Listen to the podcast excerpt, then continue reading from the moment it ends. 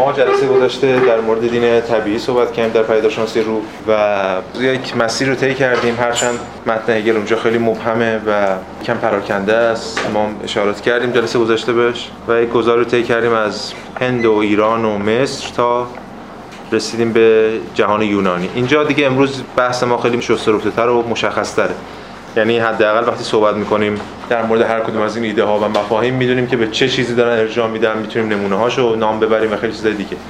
هرچند بحثی که اینجا هگل امروز می‌خوایم مطرح کنیم در مورد دین هنری کل دوره یونانی رو در بر می‌گیره و به خاطر اینکه خیلی جزئیات زیادی هگل مطرح کرده بحث خیلی مفصلی یعنی می‌تونه واقعا یه ترم کامل یا یه رساله کامل روش نوشته بشه. به خاطر اینکه خیلی جزئیات هگل واژه ها رو پرتاب کرده و اینا رو هر کدوم میشه روی این ریزکاری ها رفت ایستاد و صحبت کرد. ولی به حال با توجه به برنامه ما ما به بنا داریم که این جلسه و شاید هم بخشی از جلسه آینده در مورد همین دین هنری صحبت کنیم که ببینیم به چه معنا مد نظر هگل. قبل از اینکه این بحث شروع کنم دو تا نکته بگم. اول اینکه چون جلسه گذاشتم سوال شد در موردش اهرام خدا نیستن بلکه گور خدا هستن. یعنی اون فرد حالا فرعون هر هست میگه ادعای خدایی می‌کنه اون خودش خداست ولی اهرامو ساخته برای که گور او باشند. از این حرفا. نمی‌دونم جلسه پیش حالا چقدر به این جواب دادیم یا نه ولی حالا با توجه به این بحث و بحث‌های جلسه آینده میشه اینو مطرح کرد که بحث هگلی نیست که چه کسی مدعی خدا بودن. بحث هگل اینه که چه چیزی خصائص خدایی رو داره. این فرق داره اینا با هم خدا مثلا فرض کنید چه فناناپذیره اون فرعونه که فناناپذیر نیست ولی اون سنگه که فناناپذیره به همین هرم میشه خدا. بعد دیگه ما از محله روح در پیداشناسی روح هم گذر کردیم. یعنی چی؟ یعنی اینکه ما می‌دونیم که واقعیت به چه معناست. واقعیت اینجا منظور واقعیت روحانیه. یعنی واقعیتی که در فضای عینی تجسم پیدا کرده باشه. نه یک ادعایی که یکی کرده. اینا خیلی مهم نیست. اینجا هگل بنا خیلی مهم براش نسبت بین فرهنگ و دین. و اون چیزی که در دین تاثیر داره از حیث فرهنگی براش مد نظر هگل برام این نکته. یه نکته دیگه هم ببینید ما الان داریم مسیری رو طی می‌کنیم با هم دیگه. به حال مسیر بحثایی که هگل مطرح کرده در کتاب پیداشناسی روح که این دقایق رو حالا با یه توضیحاتی سعی می‌کنیم گذر کنیم تا برسیم به انتهای آخرین دقیقه دین در دین آشکاری دین وحیانی. این یه بچه توصیفی داره. حالا ما تلاشمونه که در جلسه آخر این دو جلسه دیگه انتهای جلسه بعضی اینو تموم کردیم یه بخشی رو اختصاص بدیم به یعنی استخراج رؤوس اون الهیات دیالکتیکی خودمون. که یعنی بچه توصیفی الان داریم طی می‌کنیم یه بچه تجویزی هم در انتها حالا بگیم بهش تجویزی هر چیزی یه بحث منطقی. یه بحثی که بتونیم این رؤوس یعنی منطق دین هگل رو استخراج کنیم. به جای اینکه الان بیایم بگیم هگل چه ادیانی رو باش سر کار داره. دو تا بحث مختلفه. البته باید از این مسیر بگذریم تا به اون برسیم. پس این بچی از ما بحثی که مطرح می‌کنیم بچه توصیفی هم هست. ما من خودم بهش واقفم. ولی در کنار این توصیف و چینش ادیان در کنار هم دیگه می‌خوایم اون منطق دیالکتیکی الهیات دیالکتیک هگل رو که مد نظر ما بود از اول جلسه استخراج بکنیم. بسیار خب این جلسه ما وارد دین هنری میشیم. توی ترجمه ما شما دیدید بعضی جاها نوشتیم دین هنری بعضی جاها نوشتیم دین هنر. مترجم انگلیسی معمولا همه رو نوشتن religion of art دین هنری یا دین هنر هر کدوم یعنی یکی نوشتن. ولی چون دو تا اصطلاح مختلفه کمی ما تفاوته. ولی دی کنست ریلیگیون رو گذاشتیم دین هنری دیگه. ولی بعضی هست میگه که ریلیگیون در کنست رو گذاشتیم دین هنر. حالا پس اینجا وارد یک جهان زیبایی شناسانه یونانی میشیم. و یک نسبت سگانه بین دین، هنر و شهر. حالا می‌خواین اسمشو بزنید سیاست. می‌خوایم بگیم پلیس هر چی می‌خوایم این بین این سه تا ساحت سه تا عنصر برقرار. و هگل دائما تو این وسط در نسبت اینا بین هنر دین و شهر یا پلیس سعی می‌کنه یک صورتبندی رو از این روند پیشروی دین تبیین کنه. خب ما قبلا رابطه انسان با طبیعت مد نظر بود. انسان طبیعت رو خدا رو در طبیعت میجست. الان دیگه انسان می‌خواد خدا رو در انسان پیدا کنه. خدایان دارن انسانی میشن. و حالا می‌خوایم ببینیم به چه معنی اتفاق میفته اون توپولوژی کلی فضا رو هگل در همین ابتدا یعنی بند 771 قبل از که وارد اولین بخش بشه ترسیم می‌کنه که ما کجا ایستادیم. میگه که بند 700 اگر در این باب پرسش کنیم که روح بالفعلی که در دین هنر آگاهی از ذات مطلق خیش را دارد چیست آنگاه معلوم می شود که پاسخ روح اخلاقی عرفی یا روح حقیقی است. این اخلاقی عرفی روح حقیقی خب ما یادمون هست قبلا هم در اون بحثی که در مورد آنتیگونه داشتیم در ابتدای خود بخش روح اونجا تیترش این بود که روح حقیقی. روح حقیقی رو می‌گفت روح در واقع جهان یونانی مد نظرش بود. اصطلاح زیتشکایت رو استفاده می‌کرد هگل و همچنین مترجمان انگلیسی ترجمهش می‌کردن به اتیکس. و این درسته چون اینجا ریشه داره توی اتوس یونانی. اتوس پاتوس لوگوسی هست که ارسطو هم میگه. اتوس پیوند می‌خوره به عرفیات پیوند می‌خوره به جامعه و برای هگل زیتلشکایت در مقابل مورالیته یعنی اخلاق عرفی اجتماعی در مقابل اخلاق فردی. اخلاق عرفی اجتماعی یه چیز دیگه است که قبلا در مورد صحبت کردم اینجا هگل حالا به به شکل دیگه بهش اشاره می‌کنه. به حال روح اخلاقی عرفی همون زیتشکایت اون اخلاقیات عرفی مال یونانه مال جهان یونانی. چیه ماجراش؟ این روح نه تنها جوهر کلی همه افراد تکین است بلکه چون این جوهر برای آگاهی بالفعل غالب آگاهی را دارد پس بدین معناست که این جوهر که فردیت دارد از جانب آن افراد تکین به منزله ذات و کار خاص خودشان شناخته می شود خصلت خاص جهان یونانی چیه که همه بهش اشاره کردن؟ از رومانتیکا که عاشق اون جهان یونانی هن و یه نگاه نوستالژیک دارن بهش تا خیلیا که منتقد اون جهانن. خصلت هستی اون جهان رابطه متفاوت فرد و کله. فرد در کل به این معنا حله. فرد در کل به این معنا در یک هارمونی در یک یگانگی قرار داره. این خصلت جهان یونانی. و به همین دلیل کل قرار نیست خودشو به زور اعمال کنه. قرار نیست از بر اساس قوانین نمی‌دونم سیاسی خودشو بر فرد اعمال کنه. کل از چه طریقی اعمال می‌کنه؟ خودشو از طریق عرفیات. عرفیات خودش همین قوانین کله. وقتی قوانین کل به صورت عرفیات در جامعه رواج پیدا می‌کنه یعنی اینجا فرد درونی کرده. یه قوانین نانوشته ایه که خود آنتیگونه میگه دیگه داره به اونجا بحث می‌کنه. بکنم یا با کرون یا با خواهرش دارم. بس ما میگه نکن این کارو این چه کاری می‌کنی؟ میگه این قوانین نانوشتن این قوانین همیشه بودن هستن. این قوانین تغییر ناپذیرن. ما باید مرده رو خاک کنیم دیگه. و این عرفیاتی که هگل اونجا تو آنتیگونه هم بهش می‌پردازه در ابتدای بخش رو از کتاب پیداشناسی رو. پس اخلاق عرفی این ماجراش. یعنی فردی رابطه دیگه ای با کل داره. کل رو به مسابقه ذات و کار خاص خودش می‌شناسه.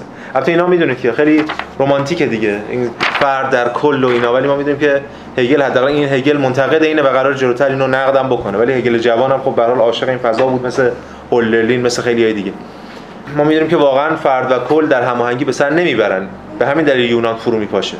ما قبلا دیدیم که هگل با تراژدی یعنی با همون خود آنتیگونه نبرد آنتیگونه کرون نشون میده که این جهان در وحدت نیست. حالا اینجا از این منظر دیگه است. منظر دین یونانی می‌خواد شکاف در یونان نشون بده و بگه چرا باید جهان یونانی یعنی دین یونانی همونجور که قبلا سیاست یونانی فرو پاشید باید فرو میپاشید لذا این جوهر برای آنها همین جوهری که همین اخلاقیات عرفی دیگه همین چیزی که زیتلشکایت که اینا در بر گرفت در یونان برای آنها نه ذات نورانی است مثل اون دفعه پیش که صحبت کردیم نه نابود کردن بیوقفه اقوام متنفر از خیش به دست یکدیگر است و نه انقیاد آنها تحت کاست هایی که بر روی هم صورت ظاهر سازمان یافتگی کل کامل شده را برمیسازند. نه ایران نه هند البته کلی که فاقد آزادی کلی افراد است. هندو داره میگه. میگه این نظام سامان یافته داره این نظام کاست ها ولی فرد کلا نابود میشه. در یونان فرد یه جایگاهی داره. به حال فراموش نکنیم درست فرد با کل در یگانگیه. ولی از اون ور در یونان در آتن ما دموکراسی هم داریم. یعنی یگانگی رو خود فردم به یه معنا داره برمیسازه و این یه چرخه ایه در که توی هند اینجوری نیست اصلا. بکس اینا نیست. چیه؟ این روح قوم آزادی است. که در آن عرفیات جوهر همگان را برمیسازند جوهری که فعلیت و وجود متعینش را تک تک افراد تکین به منزله اراده و فعل خیش می‌شناسن خب این ش... ایدئال یونان یعنی ویترین تابلو یونان تابلو جهان یونانی. عرفیات داره برمیسازه افراد هم رابطه دارن و این قوم آزاده. البته می‌دونیم قوم آزاد هم به نظر هگل کمی نقد داره. یادتون هست که اون جمله معروفی هم هست که میگه در شرق یک تن آزاد است حالا شاهو داره اشاره می‌کنه. در یونان برخی آزادن و در حالا جهان ژرمن همه آزادن. به اون معنی که آزادی که مد نظر هگل اینجا همه آزاد نیستن در یونان. این هم جلوتر نشون داده میشه. ولی این تصویر چیه؟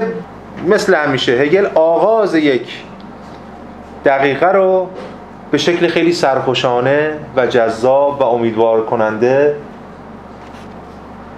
همون جوری که در واقع انگار رسانه حکومتی مثلا داره تصویر می‌کنه جامعه رو اینجوری تصویر می‌کنه که همه در فر آرامشن اون قبلی ها نیستن فلان بعد شروع میشه ماجرا. مدل هگل همینه دیگه یعنی سیستم اون نوسان بین سرخوردگی و سرخوشی سرخوردگی و سرخوشی شکل می‌گیره. پس این دقیقه اول داره یک ویترینی رو از یونان ترسیم می‌کنه.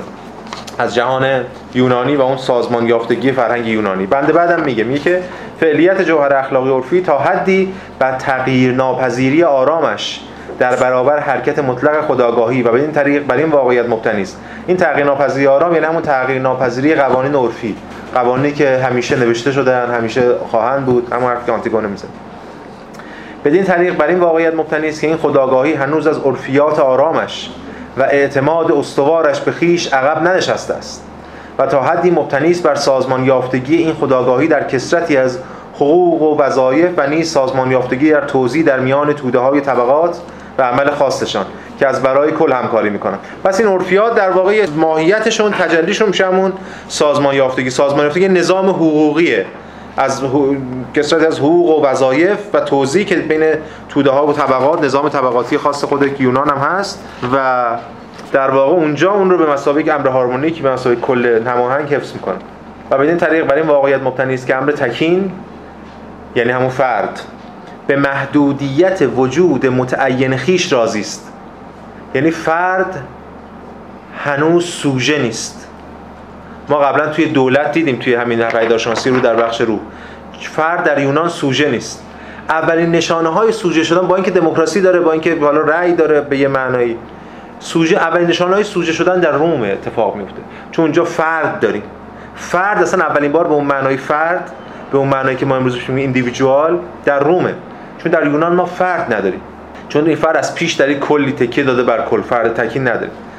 اینجا هم همین داره اشاره می‌کنه. میگه این هن... به محدودیت وجود متعین خیش راضی است و اندیشه بی حد و مرز خود آزاد خیش را هنوز درک نکرده است. هنوز سوژه نشده. پس این دو تا بند در واقع به معنا در مقابل هم قرار دارن. بند اول داره صورت بندی رو ارائه میده ویترین. بند دوم داره میگه این فرد هنوز کمی خدشه داره. هنوز اون جایگاه خودش رو مساوی فرد تصدیق نکرده. ولی خب این چیه ماجرا؟ این کل توپولوژی فضایی که قرار ما پیش بریم رو تو این دو تا بند به صورت در واقع پیشنویس مطرح کرده. بریم ببینیم که بحث خود این دین هنری چجوریه و چه دقایقی داره. این چیه؟ سه بخش داره یکی کار هنری انتظایی یکی دیگه کار هنری زنده و در نهایت کار هنری روحانی. خب ما این جلسه پس می‌خوایم حالا ببینیم تا چقدر زمان اون می‌رسه. حالا بخش شاید بیفته بر جلسه آینده. برای این سه دقیقه رو بریم. کار هنر انتزاعی کار هنر زنده کار هنر روحانی. به شکل دیالکتیکی ببینیم چجوری هگل داره این کار رو این جهان رو صورتبندی می‌کنه. خب حالا شما سوالتو بپرسین حالا. شاید. حضورتون هگل راجع به یونانی صحبت می‌کنه شما الان نسبت دادید این زیتلیشگاهی تو به موزه آنتیگونه خب در مقابلش موزه کرونه که در مورد وضع قانون و یعنی هر دوتا هر دوتا زیتلیشگاهی بله بله. هگل اونجا میگه دیگه اینجا اینجا من اشاره می‌کنه. اصلا به این به همین دلیل موقعیت آنتیگونه کرون تراژیکه. آخه نمیشه اون یه چیز یعنی مال آنتیگونی حالت اسطوره‌ای و از هر دوتاش. این... هر دوتاش. اسطوره از این شهر جدا نیست در یونان. اسطوره مبنای شهره. نه در یونان همه جا. الان حالا تو کشور ما که خب اسطوره خیلی مبنای شهره. ولی مثلا که همیشه همه جا تو دنیای مدرن هم اسطوره مبنای شهر. اینو بعد مبنای سیاست منبع مشروعیت بخش سیاست. حتی سکولارترین مدعیان سیاست هم بیرون از خوده قانونیت رومی خب. این قانونیت یونانی کرونی چه تفاوتی خیلی فرق قبلا گفتیم الان بحث ما نیست. قبلا تو سیاست تو روح گفتیم. در مورد فرد در مورد وضعیت حقوقی اون دیگه هگل میشه legal state چون یونان legal state نیستن این اولا. ثانی هم ببینید اصلا به این دلیل تراژیکه. چون هم کرئون هم آنتیگونه هر دو نماینده نیروهای برسازنده وضعیت هم. نماینده کل هر دوشو فکر می‌کنم بله و کل نه اصلا باید هم باشن. مثل دو بال کل. یه تقسیم بندی نانوشته به یک صلحی رسیدن این نیروها با هم دیگه. خدایان جدید اومدن خدایان قبلی ریختن توی جهان زیرزمین تایتان ها و اینها. ولی اونها رو هنوز حق انسان بعد از مرگ با اوناست. انسان قبل از مرگ با خدایان شهره. انسان قبل از مرگ اینجاست. بعد از مرگ باید بره خاک بشه و بره از اون رودخانه رد بشه و مال اون جهان مردگان. مسئله ای که کرون اتفاقا داره خدشه دار می‌کنه این پیمان نانوشته رو و می‌خواد مرده رو خاک نکنه. چون میگه کارکرد سیاسی داره مرده دیگه. مرده اگه خاک نشه این درس عبرت میشه از این حرفا. کرونه که داره تخطی می‌کنه از اون قاعده. خب خواسته جمع دیگه اون خواسته آره مهم نیست. اصلا مهم نیست. اصلا اون مهم نیست. مهم اینه که مهم اینه که این هماهنگی از بین رفته. همون جمعی که ما میگیم همون مردم. حالا ما میگیم مردم که میگیم جای خاصی هم مردم هم مردم خودمون هم مردم اندی درون این تناقض زیست می‌کنه. درون تکیه دادن به این قانون درون تکیه دادن به اون قانون. همزمان. و این هماهنگی حرف اینه که یه هماهنگی متزلزلیه. و نمونه علاش نبرد آنتیگون کرون به هم نابودی آنتیگون به هم نابودی کرون نشان دهنده فروپاشی تمدن یونانی به اون معنایی که ما اونجوری دیدیم و الان می‌خوایم اساس دینی هم ببینیم دقیقا. بله. بسیار خوب. پس اینجا در انتهای میگه اندیشه بی حد و مرز خود خود آزاد خیش. خب؟ این خوده می‌خوام ببینم که چه خودیه چون قبلش داره به افراد اشاره می‌کنه. الان میاد میگه این افراد آگاهی ندارن از این خود آزادشون. حالا چیزی که مد نظر منه اینه که از دید الهیاتی و قضیه ببینی یعنی یه روندی طی شد دیگه. یه چیزی انگار اول منفجر شد اومد حرکت کرد نورانی بود بعد به حیوانات رسید و بعد الان رسیده به اینجا. این خوده چی اینجا؟ ببینید این خوده که گل اینجا توی ما تو گیومو آوردیم بخاطر که دسلف رو جدا کنیم و زلپس رو جدا کنیم از خوده دیگه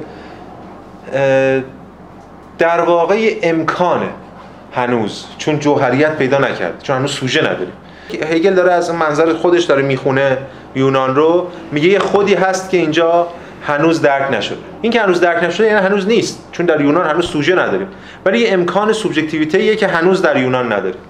این امکان سوبژکتیویته آزادی برش مبتنیه. هگل وقتی میگه آزادی اینجا منظور برداشت خود مدرنش از آزادی دیگه. برداشت این آزادی ولی اون خدا رو هنوز درک نکرده. یعنی هنوز اون خودی در کار نیست. هنوز خوده خود به معنای اون درون گیومن نیست هنوز. انگار یه خودی که تکیه داده به خدایان تکیه داده به عرفیات و اسطوره ها فلان. به این معناست. هنوز این دارای جوهریت نیست. ولی الان که یه امکان که هست ما الان ردیابیش کنیم نشون بدیم چند قرن بعد کی قرار سر بر بیاورد و بعدا در دوران مدرن تبدیل بشه به اون خودی که سوژه بشه به اون معنی مثلا. بسیار خوب. پس بخش اول کار هنری انتظایی همون اول بند 705 رو ببینید. نخستین کار هنری به منزله کار هنری بیواسطه کار هنری انتظایی و تکین است. نخستین کار هنری به منزله کار هنری بیواسطه کار هنری انتظایی و تکین است. بعدش هم میگه نخستین شیوهی که روح هنرمندانه قالب خیش و آگاهی فعال خیش را به وسیع ترین وجه از یکدیگر دور می کند شیوه بیواسطه است. یعنی اینکه آن قالب به منزله شی به طور کلی یا شی از آن جهت که شی است حاضر است. پس این دوتا داره همش میگه بیواسطه و شکاف و شی. این سه تا کلید واژه است. یکی بیواسطه یکی دیگه هم میگه که به وسیع ترین وجه از یکدیگر دور می‌کند و شی. یعنی چی؟ یعنی اینکه اولین تجلی خداوند در یونان که الان دیگه شکل انسانی به خودش گرفته یک شیء حاضر یعنی مجسمه. مجسمه خدایان. خدا در مقام هم دیگریه که قبلا هم دیگری بود و هم شیعه. یه تجربه قبلا هم شیع بود. فرقشون چیه با خدایان قبلی؟ همون ادامه خدایان مصری دیگه. فقط اونجا هم اهرام داشتیم و سنگ که سنگ ها نماد یک سری چیز اشکال هندسی بودن یا در پیوندش با دین های قبلی مثل هند خدایان نیمه حیوان بودن و حیوانات سنگی انسان حیوان فلان. الان همونه سنگ و انسان. میشه مجسمه های یونانی. پیکر تراشی اون چیزی که بهش میگه مجسمه در یونان. پیکره های یونانی. سنگ هست ولی این سنگ به انسان تبدیل شده دیگه. میگه که اما خدای در اون باش سنگ سیاهی است که از غلاف حیوانیش بیرون کشیده شده و نور آگاهی بدان نفوذ کرده است. قالب انسانی قالب حیوانی رو که باندر آمیخته بود میزداید. حیوان برای خدا صرفا لباسی حادث است. حیوان به نزدیک قالب حقیقیش گام می‌گذارد. و برای خودش دیگر اعتبار ارزشی ندارد بلکه به معنای یک چیز دیگر به نشانه صرف تنظر کرده است. پس اینجا دیگه اون قالب حیوانی رو که قبلش هم بود قالب گیاهی بود قالب گیاهی و حیوانی رو بر میداره خداوند از خودش از اون به در میاد و میره قالب حقیقی خودش که قالب انسانیه برمیاد یعنی گذار از طبیعت حالا گیاه و حیوان به انسان. اینجاست که اون عنصر طبیعی رفت میشه و به همین دلیل ما از دین طبیعی وارد دین دیگری میشیم که بهش میگیم دین هنری. ببینید باز دوباره مثلا همین ادامه 707 میگه که قالب خدایان از همین رو عنصر طبیعی خیش را به منزله عنصری رفت شده به منزله خاطره تاریک در خیش دارد. گذشته خودش رو منزله خاطره تاریک داره. این خاطره تاریک هم داره به مصر اشاره می‌کنه و اون ریشه هایی که توی ریشه های مصری که خود ادیان یونانی دارن چون می‌دونید خیلی تحت تاثیر ادیان یونانی حالا توی دوره هم دیگه بهش میگیم دوران سیاه دوران تاریک یونان دیگه. میشه 800 قبل میلاد تا 1100 قبل میلاد. در 1100 قبل میلاد تا 800 قبل میلاد. از این دوره خیلی اطلاعات ما کمه. چون بعدش دیگه ادبیات و نوشته ها و اینا داریم حتی در واقع پیکره ها و فلان داریم. خب می‌تونیم درش بحث کنیم. اما اون موقع خب خیلی بحثا در مورد این هست مطرحی که این چقدر تحت تاثیر ادیان دیگه بوده. هم مصری و هم شرقی. و حتی بعدش هم در مورد های عرفی که صحبت میشه می‌بینیم چقدر تحت تاثیر ادیان غیر یونانی هن. حتی اگه یادتون باشه خیلی از شارح تسلر هم الان تو ذهنمه که می‌گفت ما دو نوع دین داریم همزمان. یه دین یونانی یه دین عرفی دین عرفی در مقابل دین یونانی. هاش فرق می‌کنه. در مورد مرگ نگاهشون فرق داره. در مورد جهان اونور در مورد خدایا و خیلی چیز دیگه. این هم اشاره داره به اون که اینا یک ادیانی هن از جای دیگه اومدن الان به صورت خاطره محو تاریکن. هم اشاره می‌تونه داشته باشه به این خدایانی که قبلا اینجا حاکم بودن و الان زیر زمینن یعنی تایتان ها اون هم یه خاطره تاریکن که هیچ چیز محوی ازشون میده و خیلی راجبشون حرف زده نمیشه در ادبیات یونان. به اون معنی که ما حالا در موردش صحبت می‌کنیم. پس این از این ماجرا. پس این اومده قالب طبیعی رو رفع کرده و اومده مرحله بعد. این خدایان کهنی که ذات نورانی همراه با ظلمت خلق کنان خود را در ابتدا در آنها جزئیت میبخشد. آسمان زمین اقیانوس خورشید آتش کور طوفانی زمین و امثالهم جای خود را به غالب می‌دهند که در آنها صرفا پژواکی دارند که به ابهام یادآور آن تیتان هاست و اینها دیگر زوات طبیعی نیستند بلکه ارواح اخلاقی عرفی واضح اقوام خداگاهند. یعنی دیگه این تیتان ها که ترد شدن رفتن پایین الان چیزی که جایی نامده تمدن یونانیه. ارواح در واقع برسازنده اون قوم یونانیه. اخلاقی عرفیه همون بحثایی که در مورد یونان هم چون قبلا بلا سیاسی کردیم دیگه اینجا لزومی نداره باز در حرف بزنیم.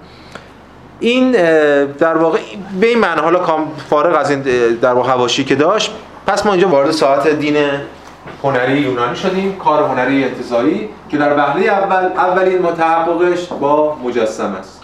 یعنی همون تصویر خدایان اما در قالب انسان. خدایان به صورت انسان تجلی پیدا می‌کنن و در واقع ساخته میشن مجسمه نماد خداست. این بحث می‌کنه چند تا فصل بحث داره که راجبش. ولی ما بریم سراغ شکاف. اما مجسمه رو کی ساخته؟ مجسمه رو یه هنرمند ساخته. کار هنری انتزاعی به هم دلیل از منظر هنر داره نگاه می‌کنه. مجسمه رو یه هنرمند ساخته. رابطه هنرمند با مجسمه چیه یه رابطه متناقضه. از یک سو هنرمند در مجسمه نیست. هنرمند فقط خودشو گشوده تن داده به اون تخیل الهام گونه الهی خودش تا بتونه چهره خدا رو خلق کنه. یعنی خودی در کار نیست. اما از طرف دیگه هنرمند خالق این خداست. و خودش که می‌دونه خالق این خداست. خودش که می‌دونه تکینگیش فردیتش چقدر دخالت داشته در این خدا. از پس یه تضادی بین فردیت هنرمند و کلیت خداست که سوق میده ما رو به سمت این تناقض سوق میده. ببینید 708 رو ببینید. هنرمند آنچه را به جوهر تعلق دارد؟ به تمامی به کار یا اثر خیش بخشیده است. به جوهر تعلق دارد یعنی اصلا کار خودش نیست. فقط اون جوهر کلیه رو الهیه رو به کارش بخشیده. اما در کارش به خودش به عنوان یک فردیت متعین هیچ فعلیتی نداده است. هنرمند هیچ امضایی نداره. هنرمند باید تا اونجا که می‌تونه خودش نباشه. چون اگه خودش باشه که دیگه خدا رو نمی‌تونه خلق کنه. باید خودش رو نفش کنه تا اونجا که می‌تونه. هنرمند فقط از این طریق می‌تواند به کارش کمال ببخشه که خودش را از جزئیت خیش آری یا بیگانه سازد و از خودش جسمیت زدایی کند. و به انتظار عمل محض ارتقا یابد. یعنی هنرمند تبدیل بشه به ساختن. مهم نیست که چه تاریخی داره چه فرهنگی داره چه گذشته ای داره چند سالشه جنسیتش چیه هر کس مهم اینه که الان تبدیل شده به سازنده. یعنی یک مجرایی شده برای تجربه الهی تحقق تجربه الهی در سنگ در مجسمه. و همینه که یه تناقضی رو اینجا شکل میده که این تناقض تا آخر این با ماست. تناقض بین هنرمند و خدا. این تناقض مثلا می‌دونی الان کجا توی ادیان ابراهیمی مطرح میشه؟ خیلی جا روشنفکر دینی ها مطرح می‌کنن. تناقض بین پیامبر و وحی. الان مثلا دکتر سروش اینو بحثش مطرح می‌کنن دیگه. قرآن چقدرش پیامبره چقدرش جبرئیل یا خداست؟ سوال دیگه. ایدئال اینه که هیچ چیش پیامبر نیست. همین حرفی که می‌زنیم. یعنی پیامبر باید جزئیات خودش رو کامل رفع کرده باشه. به انتظار محض تبدیل بشه. عمل محض. یعنی چه؟ فقط بگیره و بیان کنه.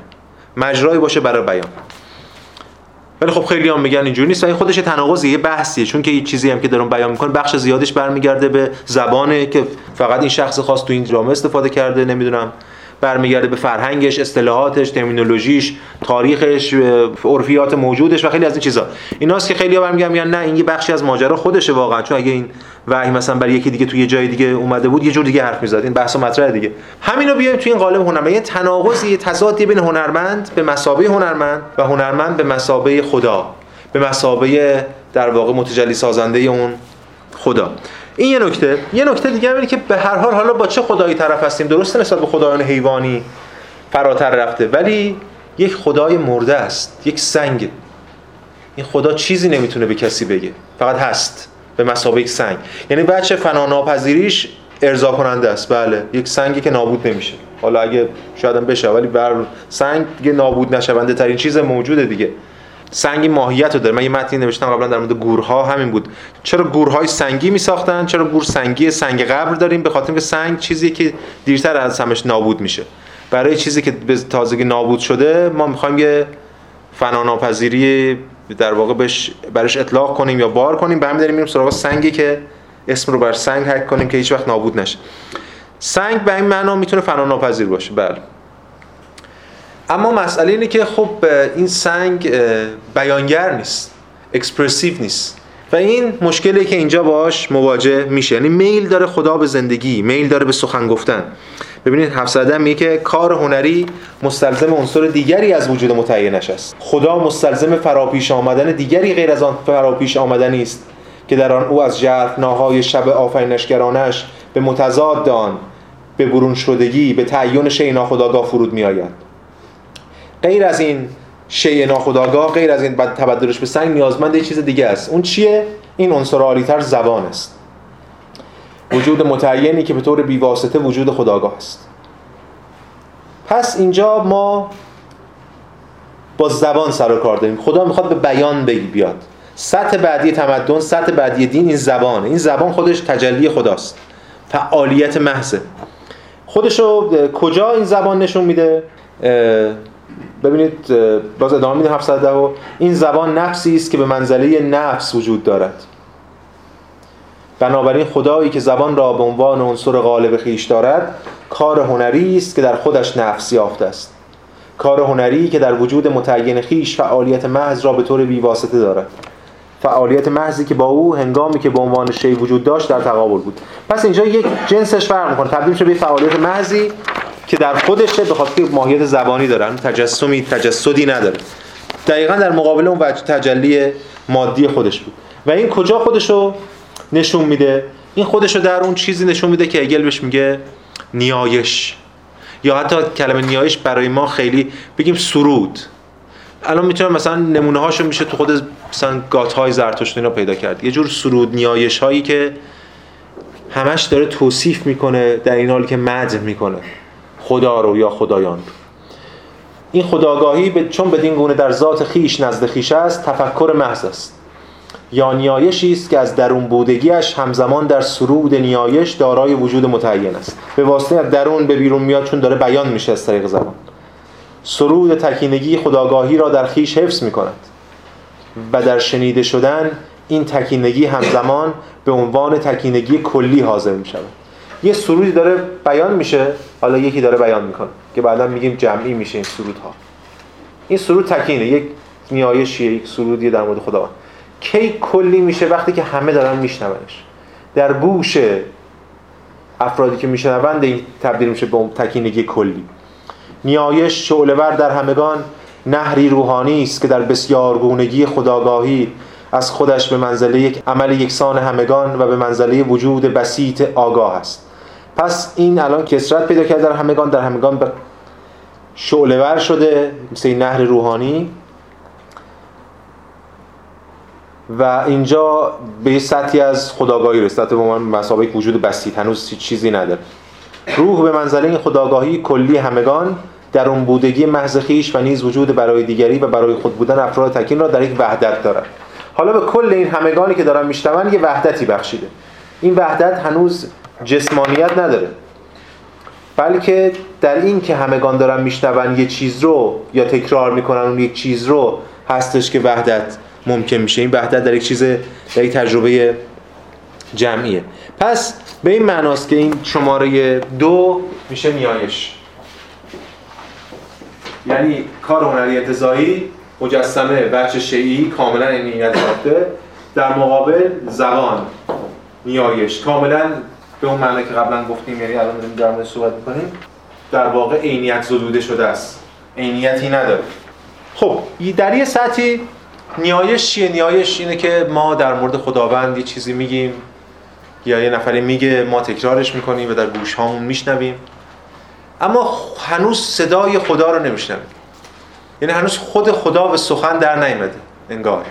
انگار ما داریم یه خدایی رو مدح می‌کنیم یا ستایش می‌کنیم یا توصیف می‌کنیم که مثلا یه جای دیگه اصلا نیست. هنوز این پیوند درونی اتفاق نیفتاده. کجا این پیوند درون اتفاق میفته همون جایی که هگل بهش میگه اوراکل. میشه ترجمهش کرد به غیبگو ما ترجمهش کردیم به حاطف. یعنی در زبان اون حاطف جاری میشه. البته قبلا در ادیان گذشته هم همین حاطف وجود داشت. یادتون هست که به صورت وردها و شمنها و اینا ما جلسه پیشم اشاره کردیم. حرفای وردگونه مطلقا نامعلوم و نامشخص و بیمعنا به مسابقه لکنت خدا وجود داشت. اینجا هم همینطور. اینجا در ساعت حاطف ما صدای خدا رو میشنویم. حاطف هم حاطف خدای دینهای هنری و هم حاطف خدایان ادیان گذشته نخستین زبان ضروری خداست. البته زبانش برای خداگاهی دینی زبان خداگاهی بیگانه است. خداگاهی که با امت خیش هنوز بیگانه است. هنوز بدان گونه که مفهومش اختزام می کند حاضر نیست. حاطف بیگانه است. چرا؟ چون که هنوز در جامعه سخنان حاطف فهم نشده درونی نشده. یه جایی هست همین جایی هگل اشاره می‌کنم حالا این بند بندو نیوردم. که ما دو, دو تا چیز متفاوت داریم. یکی قوانین جامعه است یکی حاطفه. حاطف در موارد خاصی مردم میرن سراغش. وقتی مثلا جنگی در پیشه وقتی اتفاقی میفته. خود هگل هم اشاره می‌کنه احتمالاً به سقراط. حالا میگه اون حکیم باستان که کارهای اصلی راجع به چیز اصلی فکر می‌کرد ولی کارهای بیارزش و حادث رو به دمون خود وامی گذاشت این هر کسی یه دمونی داشتن در یونانی تصور وجود داشت دیگه. یک نگهبانی یک روح نگهبان یا همزاد نگهبانی داشتن که بعضی از اینا رو میسپردن به اون. اون مثلا بهشون می‌گفت چی یا حتی اگر اینجا مفهوم استخاره و نمی‌دونم شنیدن صدای حیوانات و گیاهان اینا رو اشاره می‌کنه. اون چیزای حادث رو میسپرن به اون که آقا این کارو بکنیم یا نکنیم. ولی این تفاوت به این معنا وجود داره. میگه که در اون بودگی محض خیش میگه خداگاهی با امت خیش هنوز بیگانه است. هنوز بدان گونه که مفهومش اختصام می‌کنن حاضر نیست. یعنی اون ندای حاطف هنوز به دین جمعی تبدیل نشده. هنوز به خداگاهی همگانی تبدیل نشده. بلکه مسابقه یک سرشار از راز و رمز و ابهام و داره بیان میشه دائما. بیگانه با امته. بخشش هم که اصلا کسی نمی‌فهمه چی میگه. مثلا فقط یه سری پیشگویانی حاطفایی کسایی هستن از حرکت ستارگان نمی‌دونم پرندگان حیوانات که علامت هایی در میارن. هنوز تبدیل به عرفیات نشده. عرفیاته که صدای عام خداست. ببینید در 712 میگه. در خود بودن این که صورت وجود متعین حادث را از طریق زبانی بیگانی در اختیار ندارد. قرار فراتر از حاطف بره. بلکه به منزله قانون مطمئن و نانوشته خدایان است. قانونی که به دور سرمدی زندگی می کند و هیچ کس نمی داند که از کجا آمده است. این بخشی که در واقع بولد شده نقل قول سراحتا از آنتیگونه سوفوکل سوفوکلس. این همون جمله که گفتم آنتیگونه داره به یکی میگه که این قوانین قوانین نانوشتن کیشکی نمی‌دونه از کجا اومدن نمیشه اصلا بحث کرد در موردشون. می‌خواد بگه که یه تمایزی از بین اون حاطف و این قوانین عرفیاتی که جامعه داره دین رو برمیسازه. و این دوگانه یه دوگانه زبان زبان محض عدم عینیت و از اون طرف مجسمه به مسابقه عینیت محض. اینا همدیگه رو هر دو نابسندن. خود اینجا هگل میگه در 713 میگه این کار هنری در برابر این که الان ما گفتیم در برابر جنبه شیگونه مجسمه میستد اینی که زبان داره کاملا در مقابل شیگونگی مجسمه که عینیت محض. همانطور که این مجسمه وجود متعین آرام است وجود متعین زبان وجود متعین ناپدید شونده است. خب این افهامی نداره. این دو تا دو سطح ماجراست. یه, یه سطحش انتزاعیت محض زبانه یه سطحش هم مجسمه است که عینیته. حالا اینکه چرا ما مجسمه هم هگل زیر کار هنری انتزاعی قرار میده که انتزاعی نیست به ظاهر. اینو در تای بحث تماش یه جایی تو این بحث امروز تماش صحبت می‌کنه. معنایی که هگل از انتزاعی مراد می‌کنه یه معنای ای حالا پس یه طرف مجسمه است یه طرف زبان نیایش ورد نمی‌دونم و حرفای حاطف یا هر چیز دیگه. همانطور که در وجود متعین مجسمه برابریستایی آزاد گذاشته می شود یعنی عینیت ول میشه و از خود بیواسطه خیش آری میگردد به همین ترتیب برابریستایی در مقابل در وجود متعین زبان بیش از حد در خود محصور است و به غالب بندی بیش از حد نحیف دست مییابد. یعنی اصلا عینیت نداره. خیلی ضعیفتر از اونو که هنوز عینیت پیدا کنه. یعنی ابجکتیویته پیدا کنه. و همانند زمان هنگامی که حاضر شود دیگر بیواسطه حاضر نیست. یعنی هنگامی که حاضر شود دیگر حاضر نیست. مثالی که هگل می‌زنه خیلی جالبه. زبان و زمان رو در با هم پیوند می‌زنه. خود این جمله که اینجا هگل در مورد زمان میگه خودش یه برداشت فیزیکی خیلی جدیه. اینو بعدا در کتاب دارت معرف تو اون بخش اولش که فلسفه طبیعته یه جا هگل داره زمان رو تعریف می‌کنه یا اکنون رو تعریف می‌کنه. در موردش حرف می‌زنه و تعریف که نمی‌کنه. میگه زمان اینو کاترین مالابو هم تو کتاب آینده هگل اصلا بحث از این شروع می‌کنه دیگه. زمان چیزی است که همان لحظه که هست نیست. ماهیت زمانه. چرا؟ حالا به اون معنی که فهم ابتدایی ما از این می‌تونه این باشه که زمان که گذشته که وجود نداره آینده هم که وجود نداره زمان یعنی حال. حال هم همون لحظه که هست نیست چون دیگه تبدیل شده به گذشته. خود زمان ماهیت منفی داره به این معنا دیگه. بعد هگل بحث دیگه اونجا مطرح می‌کنه که برمیگرده به فیزیک خودش دیگه تو بخش فلسفه طبیعت مطرح می‌کنه. حالا اینجا داره در مورد زبان هم همینو میگه. میگه اون لحظه ای که نیایش میشه اون لحظه که سرود خوانده میشه خدا حاضر است در زبان یا در شنوندگان. بعد بلا فاصله دیگه نیست. وجود ناپدید شونده داره. کمبود داره. هنوز عینیت نداره. همونجوری که مجسمه عینیت داره ولی کمبود داره. چون بیانگری نداره. پس اینجاست که یه دیالکتیکی یه رفعی بین این دوتا انجام میشه و ما می‌رسیم به اون چیزی که میگیم بهش میگیم آین حالا میشه حتی فرقه هم ترجمهش کرد. فرقه چون یه باری داره. ما گذاشتیم آین همون کلتوسه دیگه. کالت میگن انگلیسی. آین. در آین هم یه بچه ابجکتیوی پیدا می‌کنه. حالا می‌بینیم چی هم بچه در واقع بیانگر رو هم داره این دینی که مد نظر هگل اینجا. در آین متجلی میشه. این 714 حرکت این دو جنبه همون دو تا جنبه آین را برمیسازد. حرکتی که در آن قالب خدایی که در عنصر حس کننده محض خدایی به حرکت در آمده از یک سو و قالب خدایی که در عنصریت شیعیت آرام است از سوی دیگر تعیین تعیین متفاوت خیش را متقابلا رفع می‌کنند دو این دو بچه اولش که معلومه دیگه اولی همون زبانه یعنی خداگاهی به حرکت در آمده اونم که شیعیت آرام مجسم است. اینا داره همدیگه رو رفع می‌کنن اون یک جانبگی همدیگه رو رفع می‌کنن. به واسطه این رفع وحدتی به ساحت وجود متعین راه مییابد که مفهوم ذات آنهاست. حالا این رابطه دیالکتیکی انجام شده رفع آفبونگ اتفاق افتاده و به یه چیزی رسیدیم که وحدت ایناست. هم مفهوم ذاتشونه که هر دو اینا بدون تکیه دارن. چی داره میگه هگل؟ آین چه فرقی داره مگه با نیایش؟ در نیایش شما نیایش می‌کنید. این فرد فقط نیایش نمی‌کنه. فرد در بخش زیاد از زندگیش اصلا نیایش نمی‌کنه. نه نیایش میشتمه نه نیایش می‌کنه. ولی مؤمنه. به یه آینی خود این مؤمن بودن عینیت میبخشه به زندگی فرد. یعنی کل زندگی فرد تحت تاثیر همون آیین قرار می‌گیره. اینجوری است که اون زبان تبدیل میشه به امر objective objective معنای فرهنگی کلمه. یعنی حضور دائمی خدا نزد مؤمنان. چگونه؟ همین که مؤمنن. اصلا بدون اینکه اونا بهش فکر کنن. خداوند در مؤمنانش حضور داره اینو دیگه همه جا دیدیم دیگه. از در دیوان به تو مسیحیت که دائما هست که خدا در مؤمنانش حاضره. یه متنی اکهارت داره مدیتیشنز همون چی بهش بگیم تأملات که حالا مکاشفات هم ترجمه شده. تو یه جایی اونجا صحبت می‌کنه در مورد اینکه یه نقل قولی فکر کنم از پولس میاره. میگه که من خارج نمیشم بگذار خدا داخل شود. که اونا فکر کنم تو خود انجیل متی جایی هم هست. حالا یادم نیست. ولی به هر حال من خارج نمیشم بگذار خدا داخل شود. خدا در مؤمنان داخل می شود در همه آین ها داریم. همین در اسلام هم هست در شیعه هم هست. یعنی خود مؤمن بودن فی نفسه یه حضوری داره. همین که خود طرف ایمان داره. یه چیز عینی به نفعش میشه یا یه ماجراهایی پیدا می‌کنه. از این حرف.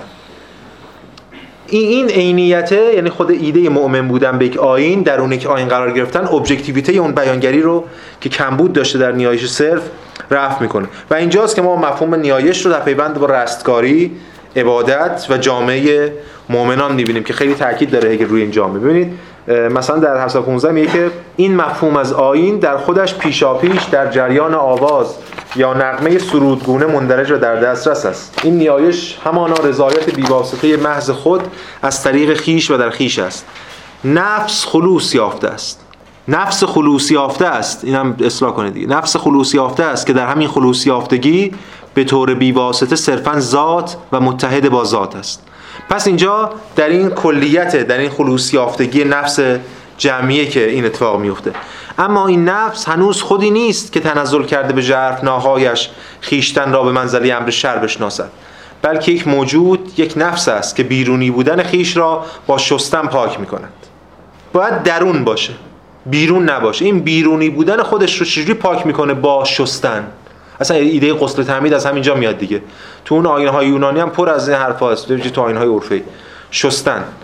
لباس های سپید به تن می‌کند. اینا دیگه آینه دیگه.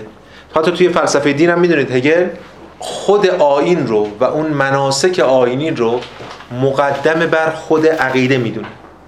برخلاف اون تصوری که معمولا داریم که نظام عقیدتیه که باعث میشه یه آین رو ما انجام بدیم. من یه عقیده ای دارم و بعد میرم مثلا یه یک مناسکی رو انجام میدم برعکسه. این مناسکی که انجام میشه و باعث میشه ما عقیده داشته باشیم. به همین دلیل کودک قبل از اینکه اصلا عقلش برسه که چه خبره باید دین اجدادش رو بهش تحمیل بشه. چون باید بره وارد آین بشه تا بعدا تعیین بشه که اگه خواست نظام عقیدتی هم داشته باشه بر اساس همین آین تعیین. به همین دلیل ادیان با خروج از دین خیلی مشکل دارن. بحث ارتداد و اینا. به خاطر که آین مقدمه بر عقیده است. شما وقتی وارد آین میشه اصلا مهم نیست عقیدت چی وارد آین شدی. و اینجا اومدی به درون. و این درون بودن هزینه ای داره و البته موهباتی داره که شما به حال بعد از اونها بهره مند بشید و اون هزینه‌ش هم پرداخت کنید. اینجا دیگه وارد یک آین میشین و داره یه آین گروهی رو تصمیم کنه دیگه. با شستن پاک می‌کند. هر هر دینی هم یه چیزی داره که اول کودکی مثلا غسل تعمیدی نمی‌دونم اشهدی چیزی. ازانی لباس های سپید به تن می کند و درونی بودنش از راه تصور شده کارها مجازات ها و پاداش ها از راه بیلدونگی که جزئیات را برونی یا از این نفس آری می سازد عبور می کند اینجا چون اگر بیلدونگ رو به کار برده ما برای اینکه قاطی نشه کلتور رو می‌ذاریم فرهنگ بیلدونگ رو می‌ذاریم بیلدونگ. هرچند فعل بیلدن رو خیلی جاها می‌ذاریم پرورش یافتن هم به چیزای خودش ترجمه می‌کنه ولی بیلدونگ این به خاطر اینکه بیلدونگ آورده ما بیلدونگ آورده ولی منظور از بیلدونگ همینه دیگه. بیلدونگ هم یعنی همین خود معنای بیلدونگ یعنی فرهنگ فرهیختن یعنی چی؟ یعنی از جزئیات تکین برسه به یک کلیتی. آین این امکان رو برای فرد فراهم میاره که برسه به کلیت.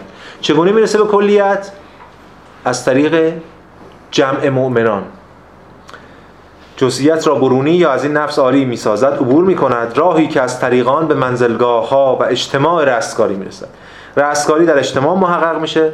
این اجتماعی که این جامعه مؤمنانه که می‌تونه اینو محقق کنه. و اینجا دیگه حالا اعمال آینی مشخص رو داره اشاره می‌کنه هگل.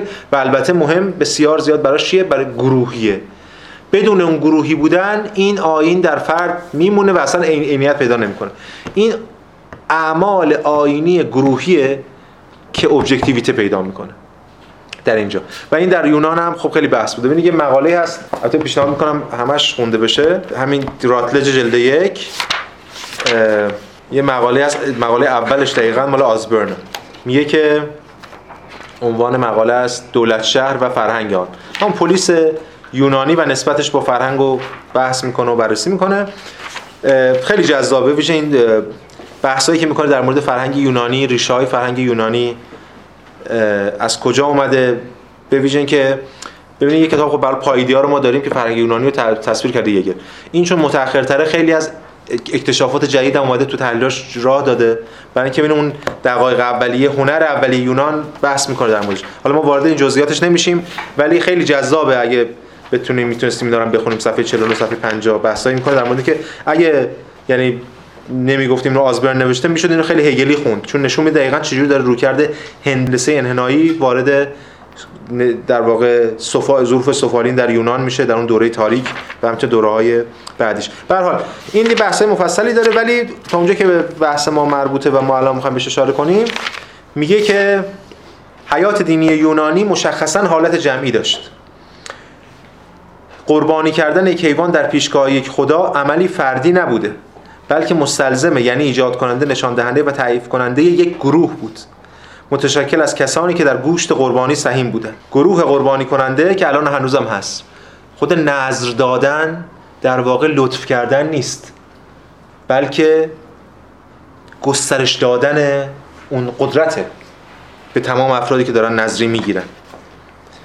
به همین دلیل ما الان که نداریم ولی یه زمان شما اگه از نظری گرفتن در واقع اجتناب می‌کردید توی فرهنگ های مثلا یهودیت مجازات می‌شدید. از نظری گرفتن. گروه قربانی کننده در قالب هیئت های جمعی ظاهر می‌شد و هر عمل قربانی دست کم نیازمند دسته کوچکی بوده است. میگه قربانی همیشه در یونان گروهی بوده. فرد نمی‌تونه قربانی کنه. در بسیاری از شهرها نشانه بلوغ مراسمی بود در جشنها که جوان در تیان به صورت رسمی در جرگی گروه جشن گیرنده پذیرفته می‌شد. دیگه می‌تونست وارد اون گروه بشه. حالا در مورد جشن ما صحبت می‌کنیم توی این جلسه چون جا هگل داره اشاره می‌کنه به های مشخص ما اینا رو به مفهوم گروه. ولی در مورد قربانی و جشن الان یه نکاتی هم هست اینجا خودش هگل اشاره کرده. مثلا ببینید در مورد قربانی همین 718 و 719 رو ببینید. 718 از این رو کنش آین خود با بخشیدن فداکارانه محض دارایی آغاز می شود که مالک ظاهرا بدون هیچ سودی برای خیش سرازیر می‌کنه پس خود قربانی کردن همینه دیگه. یا همون بخشش یا نظر هر چی که هست. چی میشه؟ یه چیزی که برای طرف عزیزه حالا چه انسان باشه چه دارایی چه هر چیزی حیوان باشه. یه چیزی که ارزشمنده طرف داره اینو میریزه خونش رو میریزه یا هدرش می‌کنه. بدون هیچ سودی برای خیش. البته هگل هم اینجا میگه ظاهرا چون برای سودی برای خودش داره که ما الان در صحبت می‌کنیم و برای شما خب روشن بحثش دیگه. و مجال می‌دهد که دود شود و به هوا رود. خود باتایی هم که روی قربانی دست می‌ذاره احتمالاً دیدید دیگه بحثاشو باتای دست می‌ذاره با اون ایده پاتلچ و اینا رو مثال می‌زنه که قربانی یعنی همون کارکرد حیف و میل رو داره دیگه دور ریختن. اسراف مطلق که رسم پاتلج رو توی در واقع بومیای امریکا شمالی مثال می‌زنه. رسمی که خب ممنوع شد بعد این مدت. انقدر حیف و میل توش زیاد پس ایده قربانی اینه که من یه چیز دارم و اینو میریزم دور اصلا می‌ذارم بره. هیچی به من بر نمیگرد. او یعنی پیشروی. ذات آگاهی محض با این کار از تملک و حق مالکیت و از تمتع از آن از شخصوارگی و بازگشت عمل به خود چشم میپوشد. این که این عمل برگرده به خودش و چیزی مال شخص منه و حق مالکیت و اینا همه رو چشم پوشید هیچ ساده و کنش را به امر کلی یا به ذات نه به خیش باز میتاباند. و این عمل رو باز میتابوند به ذات. قربانی برای خدا.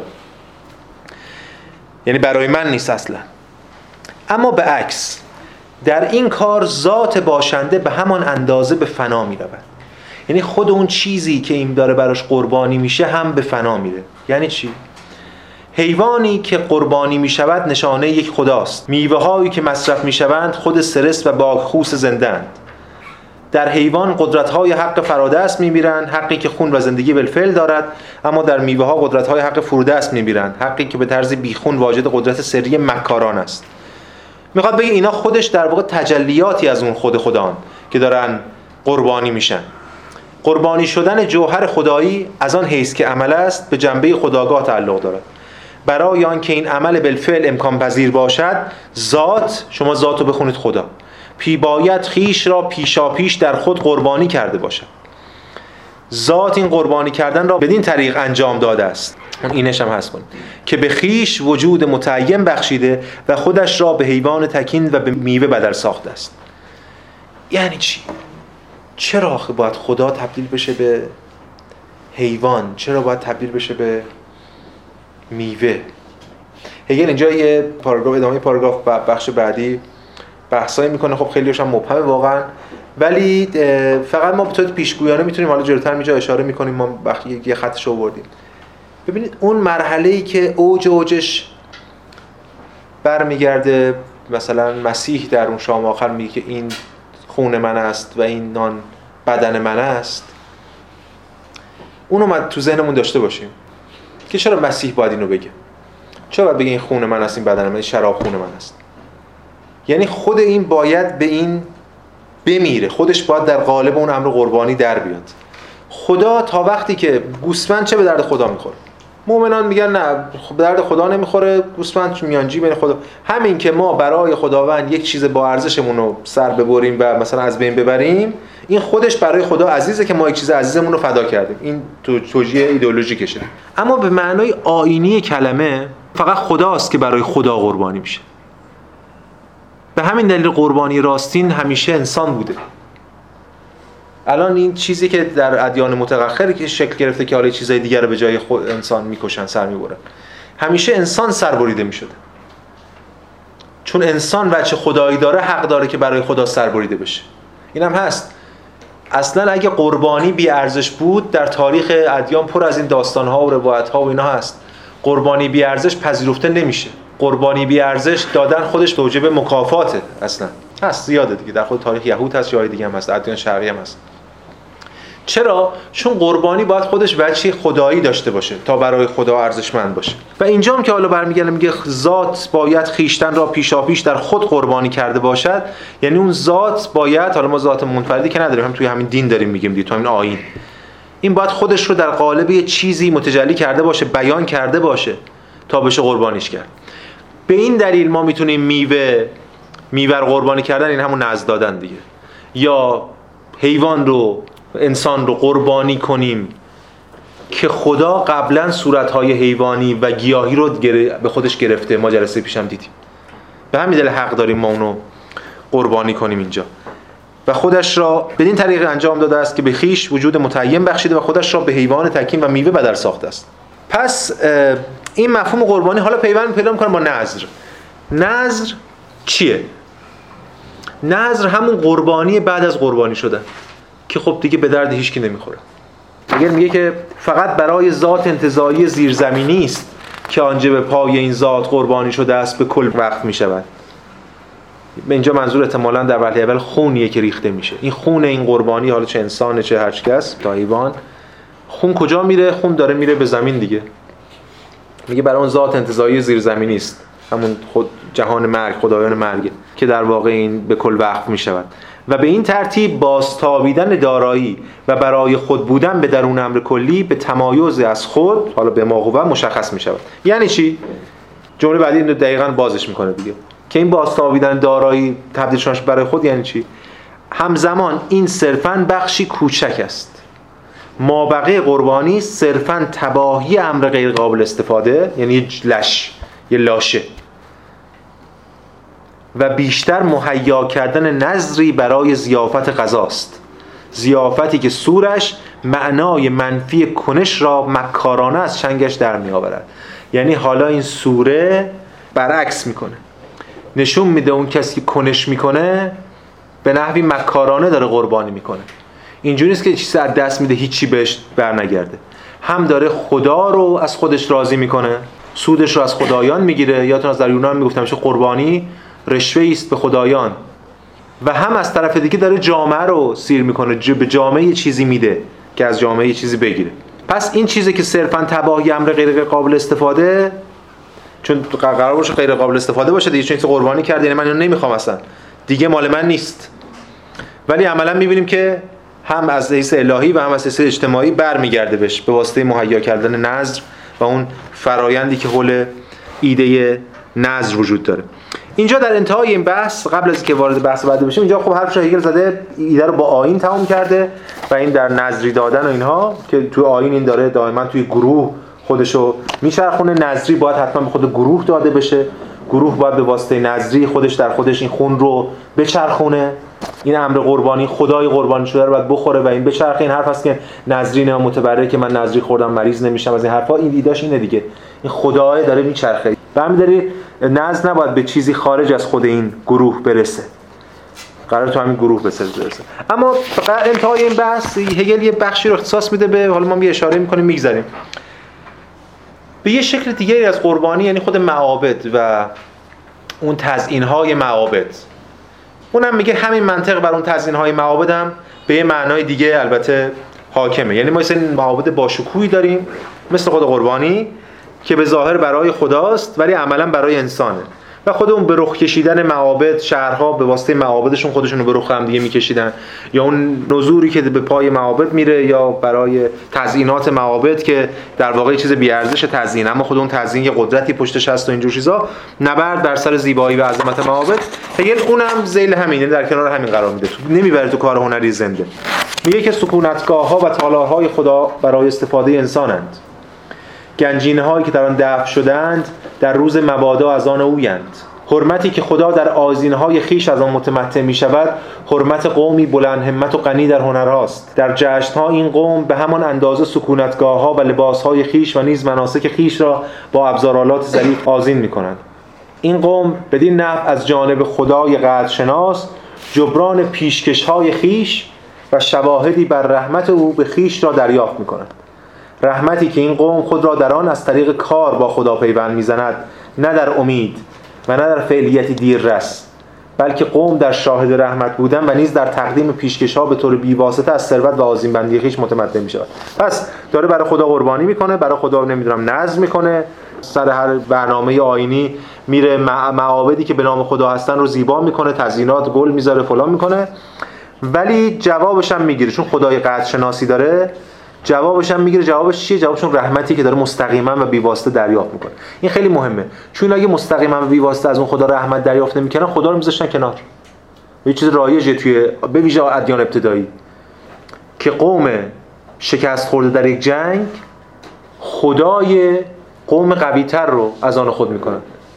میپذیرن. به اون ایمان میارن. حالا یه شکل دیگه هم هست. مثلا ما این از این به شکل سیاسیش هم ما میگیم. میگیم قومی که پیروز شده در جنگ خدای خودش رو به زور تحمیل می‌کنه دین خودش رو به زور تحمیل می‌کنه به همین دلیل دیگه دین از بین میره. ولی ایدهش از به معنای هگلی کلمه این میشه. اون خدا نتونسته منو نجات بده. خدای فاتح خدای قوم فاتح که اومده بر من غلبه کرده پس قویتر از خدای من بوده. پس بهتر برم برای اون قربانی کنم که به من یه چیزی برسونه. این گردش های مثلا مثلا بعضی واژه ها که دقیقا برعکس میشن. کارکرد این واژه مثبت بوده تا یه دوره‌ای و به یک بار منفی میشه که از دلایلش همینه. مثل خود واژه دیو که منفی الان ولی زمان مثبت بوده. این چرا مثبت؟ چون دیوها در واقع خدایان قبلی بودن که یک گروهی میپرستیدن و بعد که اینا پیروز میشن میگن خدایان دیو بودن. این به حال یک رابطه بیواسطه یعنی رابطه مبتنی بر رحمت و تقابلی اینجا وجود داره بین این قوم یا این آین قومی که آین داره و این خدایان و این دینی که اینجا وجود داره. خب سوالا رو جواب میدیم. البته سوالای در واقع ضروری رو که بتونیم برسیم به کار هنری زنده. بفهم. من اینجا متوجه نشدم یعنی در این قضیه 718 میاد این بحث اشاره به اون ابتدای بحث دیگه که گفتش اون امر واحد خودش رو یه ایثاری انجام میده. اون بحث نورانی آفرین بله. یه اشاره به اونجا ولی من اینجا متوجه نمیشم که این الان چه نوع توجیهیه برای این قربانی که داره الان انجام میشه. یعنی اون خودش رو قربانی کرده انگار یه توجیهی از نظر هگل برای این قربانی که الان داره انجام میشه. فقط صرفا گفتشون قربانی کدوم دو قربانی؟ این قربانی که الان انجام میشه و اون خدایی که خودش رو قربانی کرده خدایی که خودش رو درونی کرده؟ و اینکه اینجا خب چه چه مشکلی داره؟ این داره داره یه چرخش اتفاق میفته. این چرخش اینجا کامل نیست. می‌دونید که چرخش کامل برای هگل کیه؟ اونجا که خدا به تمامی خودشو یعنی پسر رو قربانی می‌کنه این این مسیحیت اون چرخه اتفاق میفته این منطق بر همه جا حاکم خدا میاد خودش قربانی می‌کنه و بعد وصل شدن به اون ما رستگاری و این ماجرا. اینجا شکل خام ابتداییشه دیگه. این خدا خودش رو متجلی می‌کنه در مثلا حیوان یا گیاه یا چیزای دیگه و با قربانی کردن اون در واقع داره این چرخه اتفاق میفته مسئله چرخه است. در آین برخلاف قبلی ها. ما یک چرخه داریم. از اینجا بعد دیگه در ادیان چرخه شروع میشه. چرخه چیه؟ یعنی راب چیزهایی که انسان به خدا میده و چیزهایی که خدا به انسان میده. چیزهایی که انسان باید دست بده و چیزهایی که خدا باید دست بده. در این فراینده دیگه به این معنا میشه تحلیل کرد. بعد یه سوال دیگه این که توی 713 میاد میگه که زمان دیگر بیواسطه حاضر نیست. همون صحبت شما را ارتباط زبان و زمان کردیم و بله. این که بیواسطه حاضر نیست یعنی خب یعنی آن. یعنی اشاره داره انگار با واسطه حاضر. به یک آن. با واسطه حاضر همون که یادم میاد دیگه. خاطره. یعنی حافظه دیگه. آره حافظه خاطره هر چی می‌خواید بله دقیقاً. اینجا داره اشاره می‌کنه به شکلی که حافظه. و اون اشارهش به ناخودآگاه مرتبط میشه. اینجا داره اشاره می‌کنه به یه چیزی که بوده بی واسطه ولی الان دیگه حاضر نیست. اما آیا اصلا حاضر نیست؟ نه حاضر. من یادم دو دقیقه پیش چی بود اتفاقی افتاده. درسته حاضر نیست ولی من که یادم ها... پس به یه معنای دیگه حاضر. به چه معنایی؟ به معنای حافظه خاطره با واسطه است. بله. بفرمایید شما بعد خود آقای دکتر این بحث زمان و زبان رو که مطرح فرمودین. حتی من فقط یه تیتر گفتم و واقعا واردش نشدم. خیلی بحث مفصلیه. زمان و زبان بله. خب، فقط پرسش این آیا این زمان این زبان در سطح گفتاره نوشتار نیست؟ چون زمان زبان وقتی در سطح نوشتار میشه به مکان رفت پیدا می‌کنه. بله اینجا هنوز ما نوشتار نداریم نه. ما اینجا توی هنوز بله بله تو کار هنر روحانیه که ما به ادبیات می‌رسیم. یعنی نوشتار داریم بله. یعنی اون زبان حقیقی که حالا یه ذره حسلی هم هست و یه مقدار انسانی ترین وجه. حالا حسلیش که بکنیم ولی لوگوس. زبان درونی. لوگوس. اینجا لوگوسه. بله بله. بحث در مورد لوگوس. وقتی ما میگیم زبان در پیوند با لوگوس باید بفهمیم. ولی لوگوس ها داریم ما لوگوس بله دیگه بله. بحثش خیلی مفصل. من میارم واردش بشیم. چون تو خود کار هنری روحانی یکم اشاره می‌کنه به این لوگوس و اشکال مختلف لوگوسی که ببین در واقع همه چیز زبان خب؟ ولی چه می‌شود که ما میگیم فلسفه یک زبان خاصیه؟ ما چرا می‌گفتیم گذار از موتوس به لوگوس؟ موتوس هم خودش زبانه. موتوس هم اسطوره. هم زبانن دیگه. چیزی بیان در ادبیات فلان آیا اونا لوگوس نیستن؟ چرا لوگوسن؟ پس چه لوگوسی مد نظر ماست؟ و لوگوس معنی لوگوس معنی فلسفی کلمه چی یه بحث مفصلی میده مثلا وقتی ما میگیم منطق که بازم در میشه logic که باز از لوگوس میاد منطق یعنی لوگوسی یه بیانی که درش خطا راه نداره.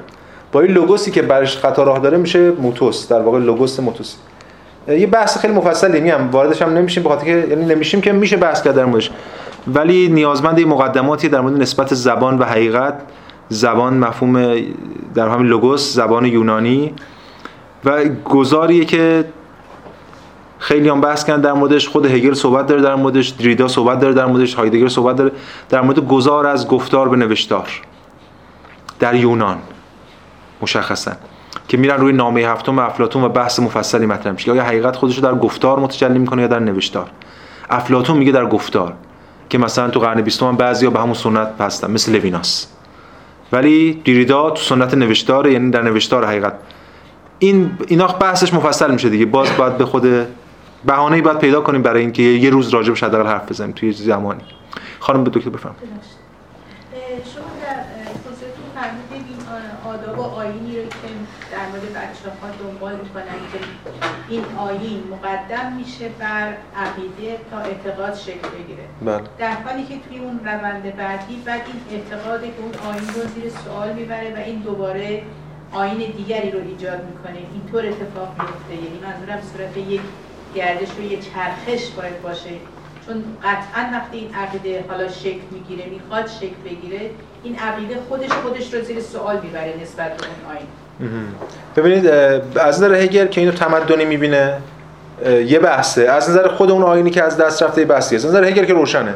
میگه یک آین که از بین میره و یا مؤمنانش به مرور ایمانشون به اون از دست میدن اگر مؤمن ایمانش رو با آینه دست میده ریشه تو تناقض تو خود آینه. آین آره همین که شما بله چرخه هم این روند آره ولی از طرف مؤمنان اون آین اینجوری نیست دیگه. اون فرد منحرف شده. اون فرده که به دلایل دیگری که بیرون از آینه این حقیقت آینه دیگه نمی‌بینه یا از دست داده یا منحرف شده شیطون رفته تو جلدش و هزار چیز دیگه. این دوتا این دوتا منظره دیگه. بله. ولی اون حرکت گردش اتفاق بیفته تا آین دیگری محقق بشه. باید اتفاق بیفته که تاریخ ببین آین که ما میگیم هر آینی. حالا با این داریم میگیم آین دقیقی از دینه دیگه هر دینی. بله. هر دینی نابسنده و ناتمامه هر تصویری از دین نابسنده و ناتمام. به همین دلیل ما سیر تکوین ادیان داریم تاریخ ادیان داریم و خیلی چیزای دیگه. اما مثلا که برای دینداران هر دین اون دین تمامه دیگه اون که بحث دیگه است. ولی مثلا که چجوری میشه این تحلیل کرد؟ این تحلیل برای هگل همونجوری که ما دیدیم فقط نظام عقیدتی نیست. بلکه تعریف یک تغییر تمدنیه. یعنی خود نظام قدرت مطرح میشه سیاسی مطرح میشه. مثلا نمونه حالا چون فرصت نیست خیلی بحث نمی‌کنیم ولی نمونه نمونه خیلی مشخص مثلا هگل در ترمای پیش دیدیم. ترم همین ترم قبل. مثلا هگل در نبرد روشنگری و ایمان در در فلسفه دوران مدرن صراحتا میگه که این نقدهای روشنگری به ایمان مسیحی نبود که ایمان مسیحی از پا در آورد. چون نقدهایشون وارد نبودن به مؤمنان. وارد نبودن به ایمان. بلکه قدرت دیگه ای بود. قدرت اقتصادی بود. مثلا بورژوازی داره شکل می‌گیره اونو سرکوب کرده اون گفتمان فودال. به همین دلیل اون دین میره در اون وضعیت جای دیگه می‌زنه بیرون از این حرفا. می‌خوام میگم فقط بس بر سر عقیده نیست. اما اینا از هم جدا نیستن. یعنی نظام عقیده در واقع اون روی دیگه سکه جهان روحانی اقتصاد سیاست فرهنگ و اینا داره با هم دیگه پیش میره. بله هر شکلی از گذار ناشی از شکلی از تناقض یا نابسندگی در اون بستر بوده. بله مسیر اینجوری پیش میره. حالا این سوالم بپرسین چون دیگه برسیم حداقل بخش بعدی رو بگیم. در بند همون حسر 19 اشاره که وقتی که این خود در آن از طریق کار با خدا پیوند می‌کنند چرا اینجا کلمه کار به کار رفته؟ این فرایند رو کار به طور مشخص بله ببینید کار ما با توجه به حرفای هر جلسه گذاشته باید ببینیم. کار یعنی همون کار دینی منظوره. کار هنری منظوره. ببین اینجا اصلا تیترا رو ببینید. کار هنری انتظاری. کار هنری زنده کار هنری رو.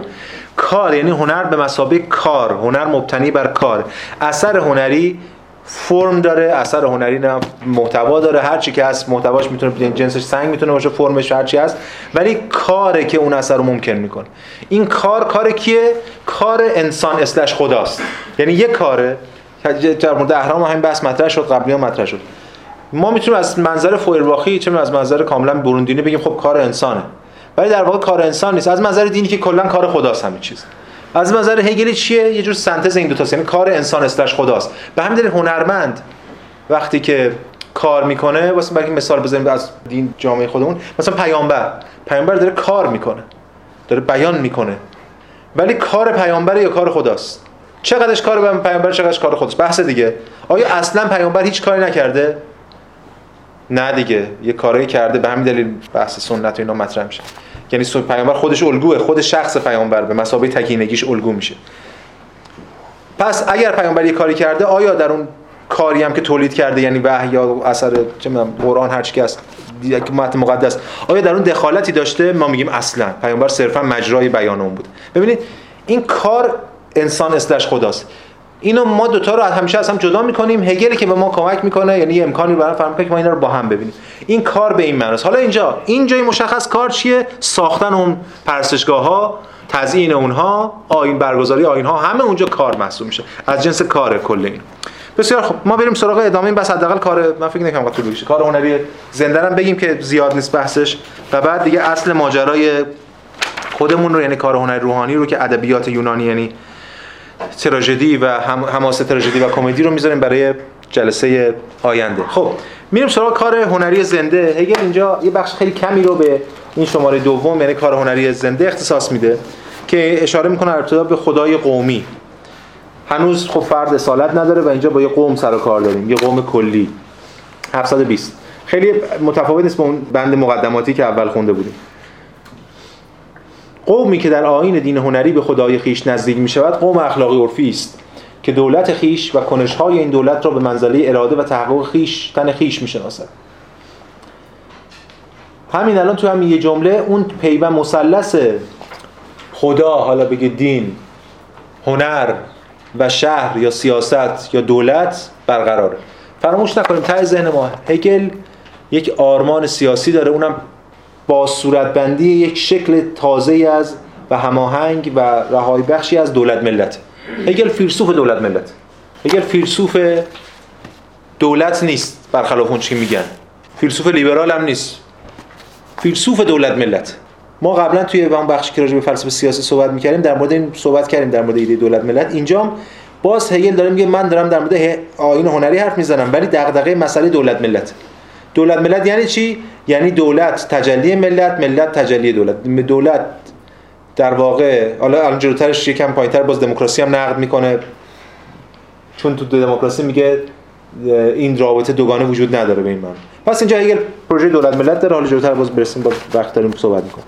از این رو این روح ایستاده در برابر قوم خداگاه. باز میگه اون قبلی ها نیست. آن ذات نورانی نیست که آری از خود یقین افراد تکین را در خیش در بر ندارد بلکه صرفا ذات کلی آنها و قدرت تحکم آمیزی است که آنها در آن ناپدید می شود پس ذات نورانی نیست که اینا باهاش در واقع ارتباط درونی پیشینی ندارن بلکه یک چیزی که اینا درش حل میشن. در اون ناپدید میشن افراد این کل. از این رو آنچه آین دین این ذات بسیط بیغالب. آنچه آین دینه. این ذات بسیط بیغالب. به کسانی که با آن تعلق دارند یعنی مؤمنان. باز پس می‌دهد در کل صرفا این است که آنها قوم خدایشان هستند. پس این نیست که این خدای این قومه بلکه اینها قوم اون خدا هستند. هویت اینا از اون خداشونه. هویت مؤمنان از دینشونه. هویت مؤمن از دینی که داره. قوم خدای خودشه. این آین برای آنها فقط تقرر و جوهر بسیطشان به طور کلی را به دست می آورند ولی نه خود بالفعلشان را ولی فعلا بس خود بالفعلشون. وجود نداره توشون اینا قوم خداشونن حلن فردن که در اون کل حل شده.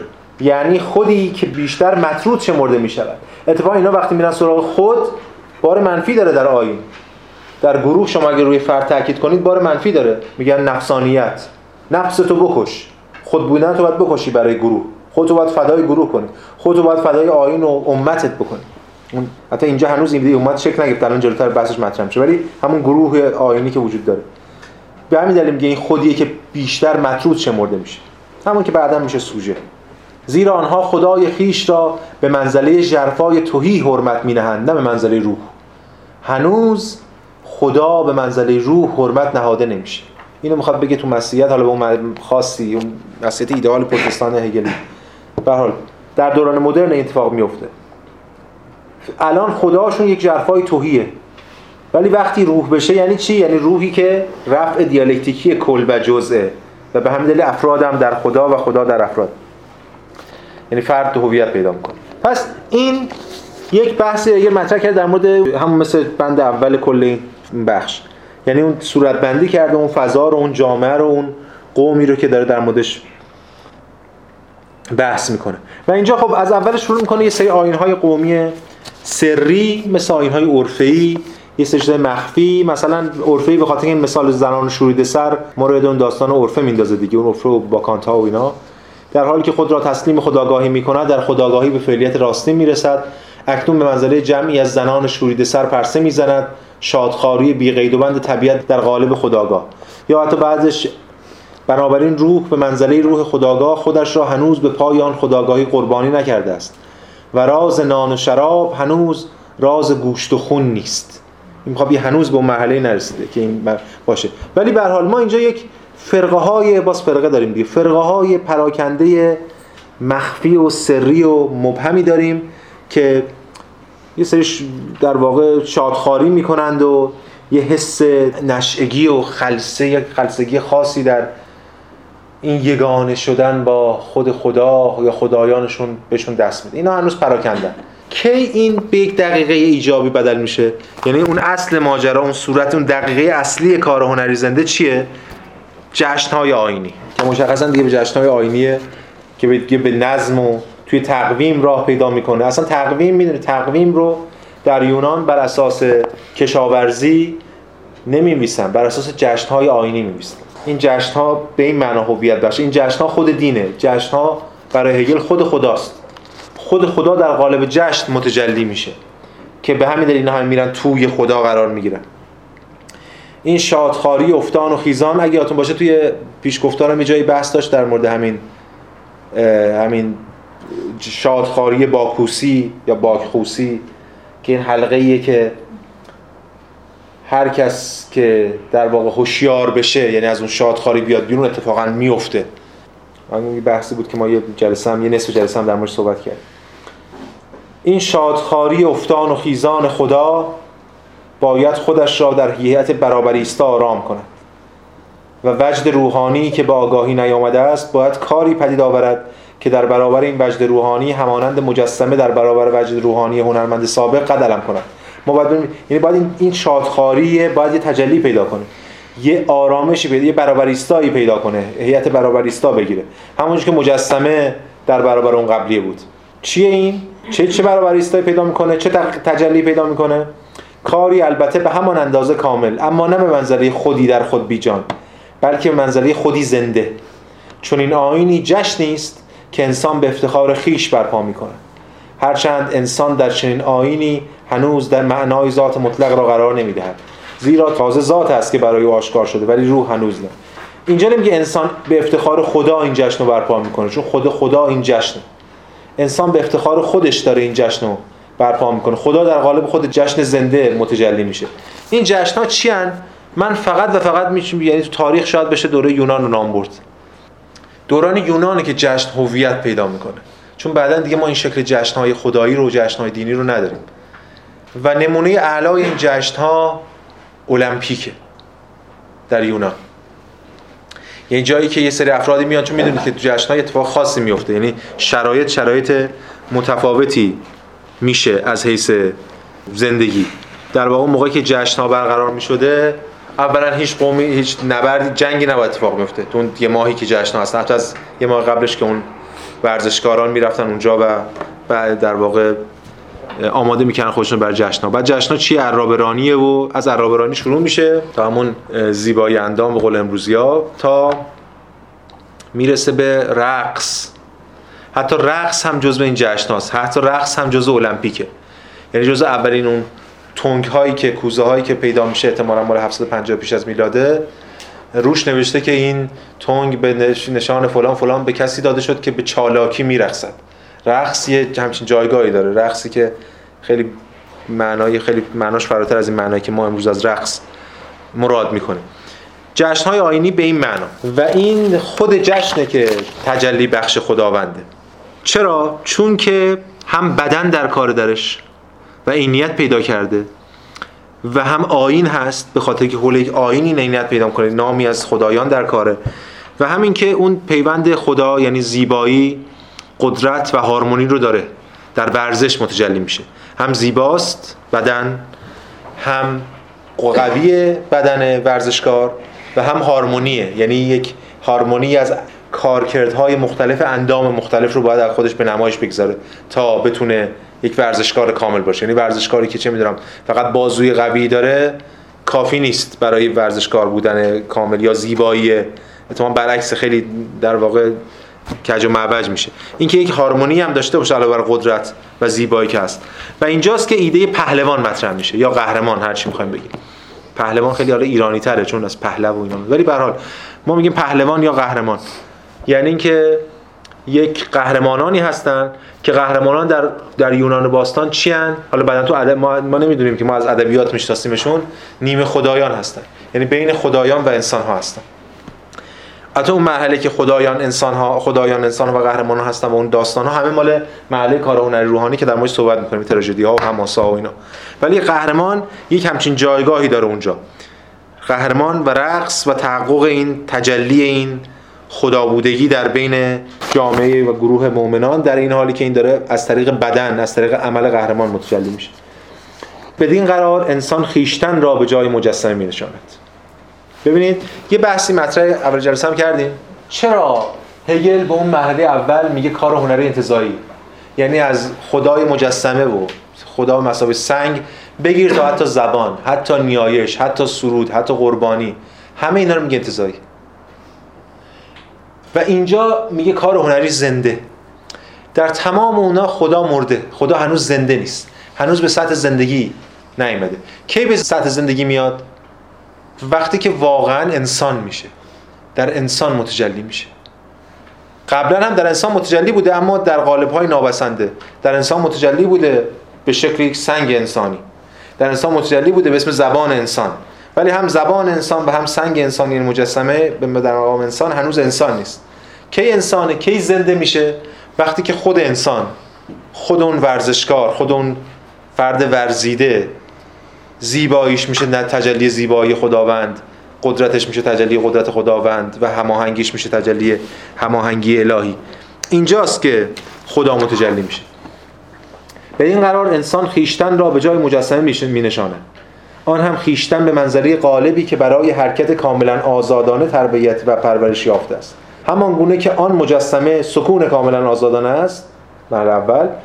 اگر هر فرد تکینی بداند که چگونه خودش را دست کم به منزله مشعلدار نمایش دهد آنگاه یکی از میان آنها قدم پیش می نهد فردی که حرکت قالب یافته بسیط ملایم و نیروی سیال همه اعضا است. این فرد خودش اونی که آتش رو نگه میداره. تو رقص با آتش اینجوری بوده. یکی که آتش دستشه. ما الان بعضی از رقص های طبیعی که داریم مثل رقص های غرب ایران مهم اونی که آتش رو داره یا اونی که یه نفر یه نفر کل رقص رو مدیریت می‌کنه مثلا. یعنی چه فرد تجلی کل اون جامعه است که دارن میرقصن. و اون فرده که اون ارتباط با خدا رو یعنی تجلی خدا رو گویی در اون رقص برقرار کرده. اتفاقا توی یونان هم بحث در مورد که اون فرد به حالت خلسگی خلسه می‌رسه. هر کسی نمی حق نداره سردستگی بر عهده بگیره. یه فرده که در این حال که فردی از جمعه اما دقیقا نماد کل جمع میشه. حرکت غالب یافته بسیط ملایم و نیروی سیال همه اعضا است چون این فردی کار هنری نفس یافته و زنده است که قوت را با زیباییش عجین می‌سازد. و در نتیجه از یک سو زیورالاتی که با آنها مجسمه را حرمت می نهادند به منزله پاداش نیرویش و از سوی دیگر دیگه اون زیورالات رو که قبلا به پای مجسمه میذاشتن الان میذاشتن به پای قهرمان. و از سوی دیگر افتخار این که در میان قوم خیش به جای خدای سنگی عالیترین نمایش جسمانی ذاتشان باشد به او عطا می شود می‌دونید کسانی که قهرمان می شدن در المپیک یا در هر شکلی از جشنهای آینی یک پاداش های مادامولوم داشتن. اولا پاداش مادیشون خیلی کم بوده. یه تاج زیتونه دیگه هیچی نیست. این قهرمان. ولی پاداش مادی داشتن. مثلا که پاداش مادیش اینه که تا آخر عمرش می‌تونه هر خانه ای رو که خواست باز کنه و اونجا غذا بخوره. غذای رایگان معروف بوده برای کسانی که قهرمان بود یه سری چیزایی که باعث در اون قوم این تجلی اون خداوند باشه. که بعدا بر از روی اینها هستش که در یه قرن دو قرن آینده ادبیات یونانی تولید میشه و خدایان یونانی داریم و قهرمانان یونانی داریم و چیزای دیگه. یعنی اینا قهرمانان واقعی هستند که بعدا تبدیل میشن به اون قهرمانان نیمه خدایان که نسبشون هم حتی می‌رسه به یکی از خدایان. معمولا نیمه پهلوانان اینجوری هم دیگه. نتیجه آمیزش خدایان با هم نتیجه آمیزش خدایان و انسان ها هستن توی اون بحثایی که در جلسه بعد خواهیم دید. پس اینجا این فرد تجلی قومش میشه و اینجا البته هنوز تکینگی قهرمان رو داریم که هنوز روح قوم خودش نیست و هنوز فقط هنوز یه فردی بیش نیست. هنوز خدا نشده با اینکه تجلی خداست. حرف هگل اینه که قرار در محلی بعد یعنی در ادبیات یونانی ما تصویر جامعه از خدا داشته باشه در این جشنی که افتخار انسان است یک سویگی مجسمه ها ناپدید می شود. مجسمه هایی که فقط یک روح ملی یک خصوصیت متعین الوهیت را در بر دارن فقط یک روح دارن یعنی یه وجه دارن یه خصوصیت رو دارن. مجسمه یعنی احتمالاً منظور مثلا فنا ناپذیریشه یا آرامش. شمشیرباز یا جنگاور حالا بهتر بگیم جنگاور زیبا اگرچه افتخار قوم خاص خیش است اما او یک تکینگی جسمانی است. که در آن جامعیت و جدیت معنا و نیز خصوصیت درونی روحی که کامل زندگی آرزوها نیازها و عرفیات خاص قومش است زوال یافته است. حالا این مثلا می‌دونید در موقع هم در مورد برخورد قانونی بوده با این قهرمان ها مثلا که قهرمان می‌شده نماینده اون قوم می‌شده قهرمان قوم. بعد مثلا یه شبی مست می‌کرده می‌رفته یه اشتباهی مثلا یه خطایی می‌کرده. اینو چیکار کنه باش جامعه؟ اگر خدا که. این بخوا این تکینگیه که هست مشکل ایجاد می‌کنه. و به همین دلیل باید خدا تجلی دیگری بیابه. هرچند از طریق این قهرمان از طریق رفع شدن تکینگی این قهرمان این تجلی ممکن خواهد شد. که این ما رو سوق میده به سمت ادبیات. یعنی اون اولش که مقدمه میگه در مورد پانتئون یعنی معبد خدایان و بعد سوق پیدا می‌کنه به سمت این داستان ها و روایت هایی که خدایان رو بتونه کنار همدیگه قرار بده. که اون ما رو وارد ساعت ادبیات یونانی می‌کنه که میفته برای جلسه بعد. هرچند من فکر کنم جلسه برسیم به یه بخشش. خب. سوال. بفهم. حالا مثالی که الان شما گفتید توی ادبیات یونان تمام اساطیر یونان یعنی اون بیشترشون نیمه خدا جز یه نفر. اون اودیسه است. بله. من سوالم اینه که در واقع هومر چی می‌خواسته ما برسونه؟ که این در واقع قشنگترین اسطوره رو به دست یک انسان در واقع سپرده. جالبه. نه. حالا بهش فکر می‌کنیم هفته بعد چون راجع به اودیسه می‌خوایم حرف بزنیم حالا اون موقع پس اگه یادم یادم رفت شما بفهم که چرا اودیسه در بین این همه قهرمانان تنها قهرمانی که نیمه خدا هم نیست بله کاملا انسانی پدر مادرش انسانن دیگه کاملا. ولی اینه که کل روند اودیسه رو رقم می‌زنه. دیگه سوال؟ بفهم. سوالم حالا مربوط به این جلسه صرفا نمیشه با توجه به اینکه تو مقاله فلسفه دین کتاب مویا اینجا ذکر می‌کنه که لوئیس ذکر لوئیس میرس آره. این روندی که توی بخش دین هگل در دستور کار داره تو همه جاها روند خطی نیست. ولی تو فلسفه دینش خطی یعنی یه جایی ما می‌تونیم مطابقت بدیم با وقایعی که در طول یعنی ادیان به صورت خطی تو تاریخ اتفاق افتادن ما مطابقت بدیم اینا تطبیق می‌کنن با هم. می‌خوام ببینم این دلیلش چیه؟ یعنی آیا خاصی حالا سوال. ببینید این الان من مقاله لوئیس هم اینجا هست. اگه خواستین جاشو دقیقاً هست می‌تونید ارجاع با ترجمه شما هم هست دست من ببینید اولا اینکه کجا هستش که خطی نیست. یعنی سوال اینه دیگه. من که روکری که دفاع می‌کنم ازش اول جلسه پیشم دوباره ترسیمش کردم جلسه اولم ترسیمش کردم این است که این به یه معنا توی هر کدوم از این محدوده ها خطی میشه. یعنی در یونان هم نگاه کنیم مثلا در روح هم نگاه کنیم باز یه خطی از آنتیگونه که شروع می‌کنه میاد و یونان و بعد روم و بعد می‌رسه به مدرن و بعد روشنگری و انقلاب فرانسه و دیگه توسط ترم پیشمون دیگه تا میاد زمان هگل تو آگاهی هم به یه معنا خطیه به معنای فلسفی کلمه بر اساس منطق ماجرا. آگاهی ادراک چیز یقینسی ادراک نیرو فاهمه.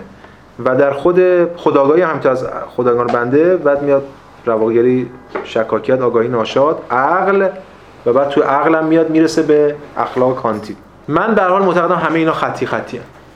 یعنی میشه اینو بحث کرد. ببین منظور این خطی بودن چیز. اگه می‌خواد بگه که کل دین رو جدا کن از کل کتاب پیدایشناسی رو کل کتاب پیدایشناسی رو قبل از دین روندش خطی نیست. بله. دیدیم اسپیراله. اینجوری من توجیهش می‌کنم که این دین هم یکی از اون دقایقی که یه روند خطی از صفر تا صد داره از یعنی از ابتدا هر تا هگل داره. در کنار روندهای خطی دیگه. اینا ولی در این رابطه اسپیرال با هم دیگه هستن. در واقع لوئیس لوئیس اینو نمی‌بینه. یعنی اینجوری نیست نگاش دیگه. اگه بخوایم اونجوری نگاه کنیم بله کل پیدایشناسی قبل از دین خطی نیست. هم خطیه چون باید خطی با پیوستار استدلالی داره دیگه. هم تکرار شونده است به این معنا تنها شکلی که میشه توضیحش داد اسپیرال دیگه. راه دیگه نداره. یعنی شما کل پروژه هگل تو پیدایشناسی همه رو و یه منطق حاکم می‌دونم بر همش. از حیث زمان از حیث زمان روایت. که معتقده که داره روایت تاریخی هم اونچنان که اتفاق افتاده رو داره روایت. اونچنان که اتفاق افتاده اما از منظرهای مختلف. یعنی یه بار همون یونان از منظر آنتیگونه کرون داره میگه چون داره سیاست صحبت می‌کنه. یه بار همون یونان از منظر ادیان نم جشن ها المپیک و نم قهرمانان اینا میگه چون داره از اساس ادبیات هنر و دین حرف می‌زنه. یه بار همون یونان میره رواقیگر شکاکیت صحبت می‌کنه از حیث نمی‌دونم خداگاهی. ولی بله دیگه اینجوری. این برداشت من از ماجرا. بله. خب بفهم اگر میپذیریم که این ماجرای دین و کلا هر هر موضوعی که مطرح کنید یعنی یک روایت خطی تاریخی داره براش مطرح می‌کنه در اون قسمت کار هنری انتظایی که شما فرمودین مجسمه است یا تجلی انسانی پیدا می‌کنه به صورت سنگ که نامیراز اما کافی نیست چون حرف نمی‌زنه. بعد میاد در قالب نیایش تجلی پیدا می‌کنه. خب این نیایش قبل از مجسمه هم وجود داره. مثلا اون مسائل مواردی که جلسه گذشته فرمودیم حیوانات و چوب بله. در هند. به حال اونجاها هم بله. وجود داره. پس بله. حرف زده میشه و یه قومی داره به صورت گروهی حتی این رو اجرا می‌کنه آین رو اجرا می‌کنه. اما اونا رو نمی‌بینه اصلا. بله. و ازش می بله.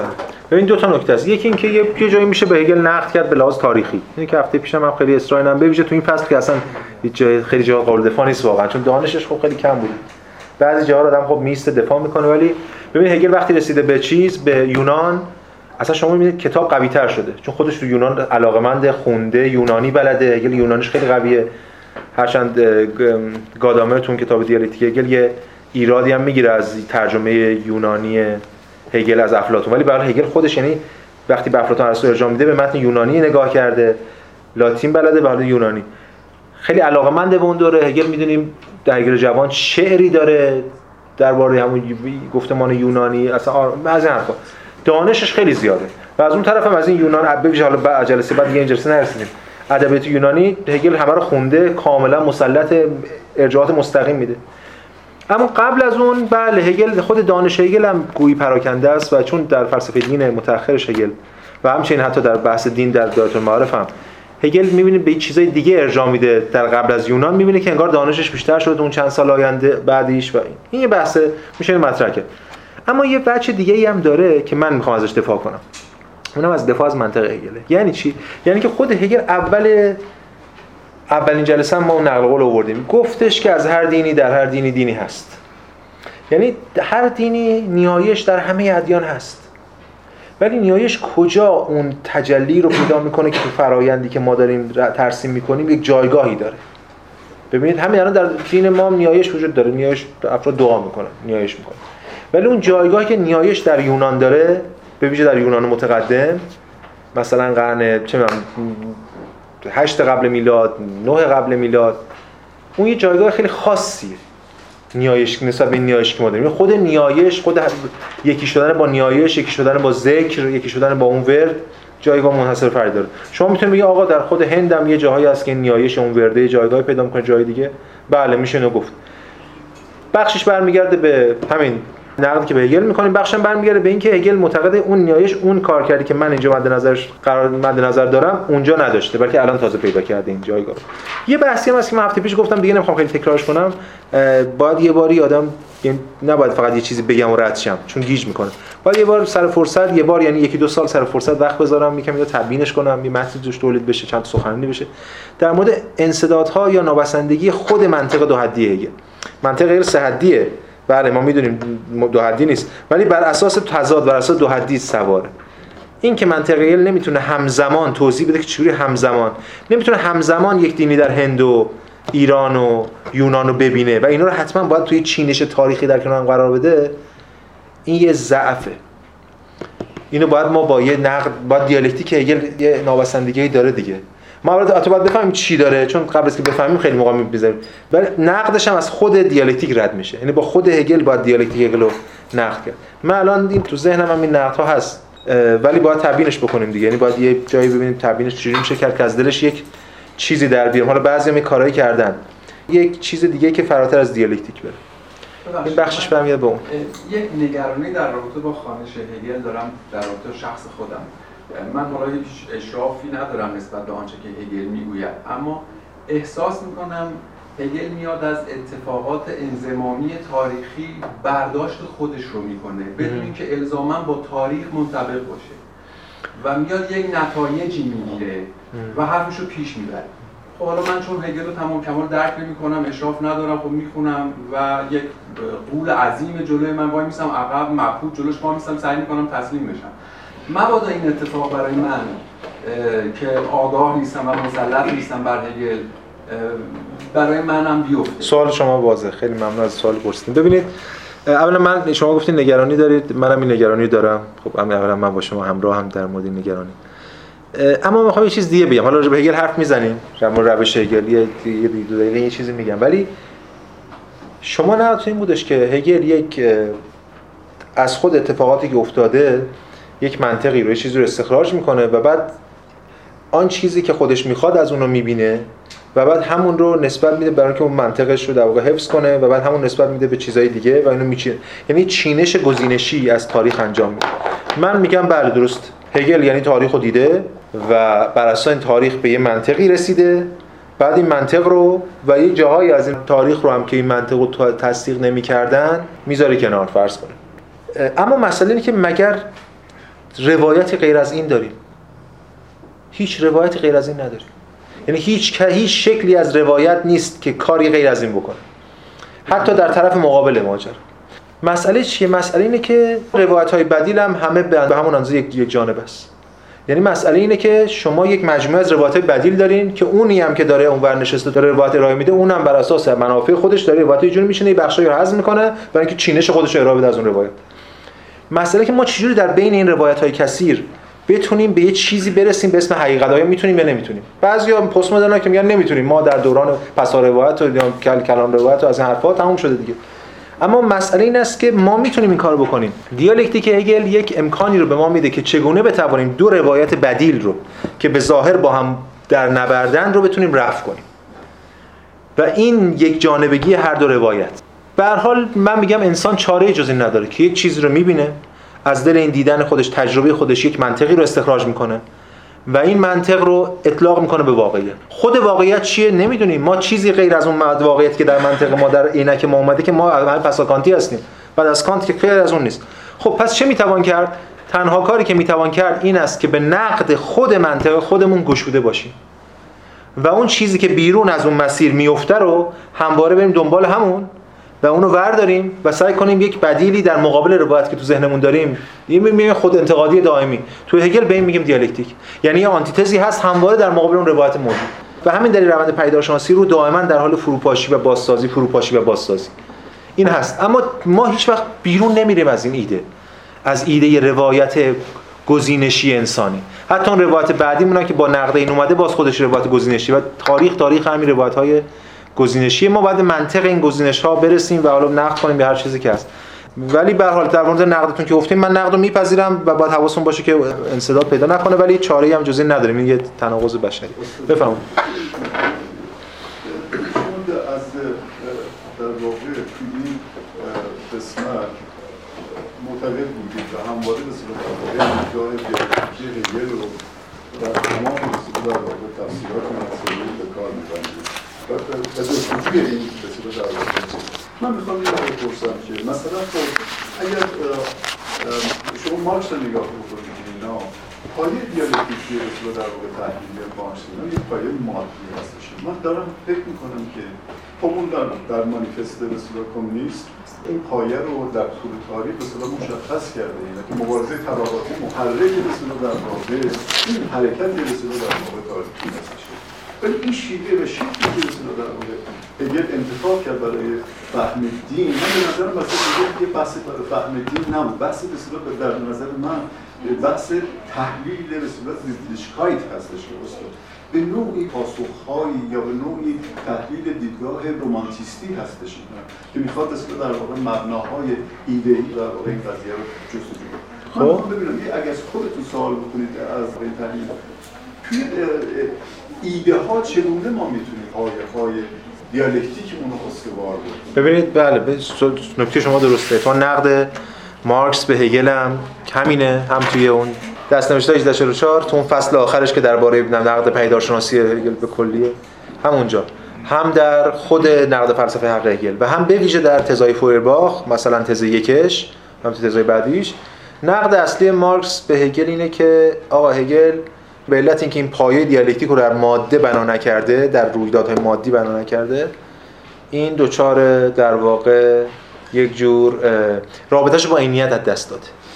هرچند خود مارکس هم اونجا میگه هم به ویژه تو تزای فوریرباخ که البته منظور من از ماده این ماده نیست اونو فویرباخ میگه. تو نقد می‌کنه هم هگل و هم فویرباخ دیگه که اون ماده رو فور... همون که می‌دونی بلکه منظور مارکس هم از ماده یا عینیت چیه؟ مناسبات تولیده. باز اونم من می‌خوام اینو بگم که اتفاقا اینجا حالا ما متاسفانه امسال نشد. ما قرار بود یه سخنرانی داشته باشیم توی یه جایی حالا نشد. اصلا عنوانش به اسم ماتریالیسم هگل بود.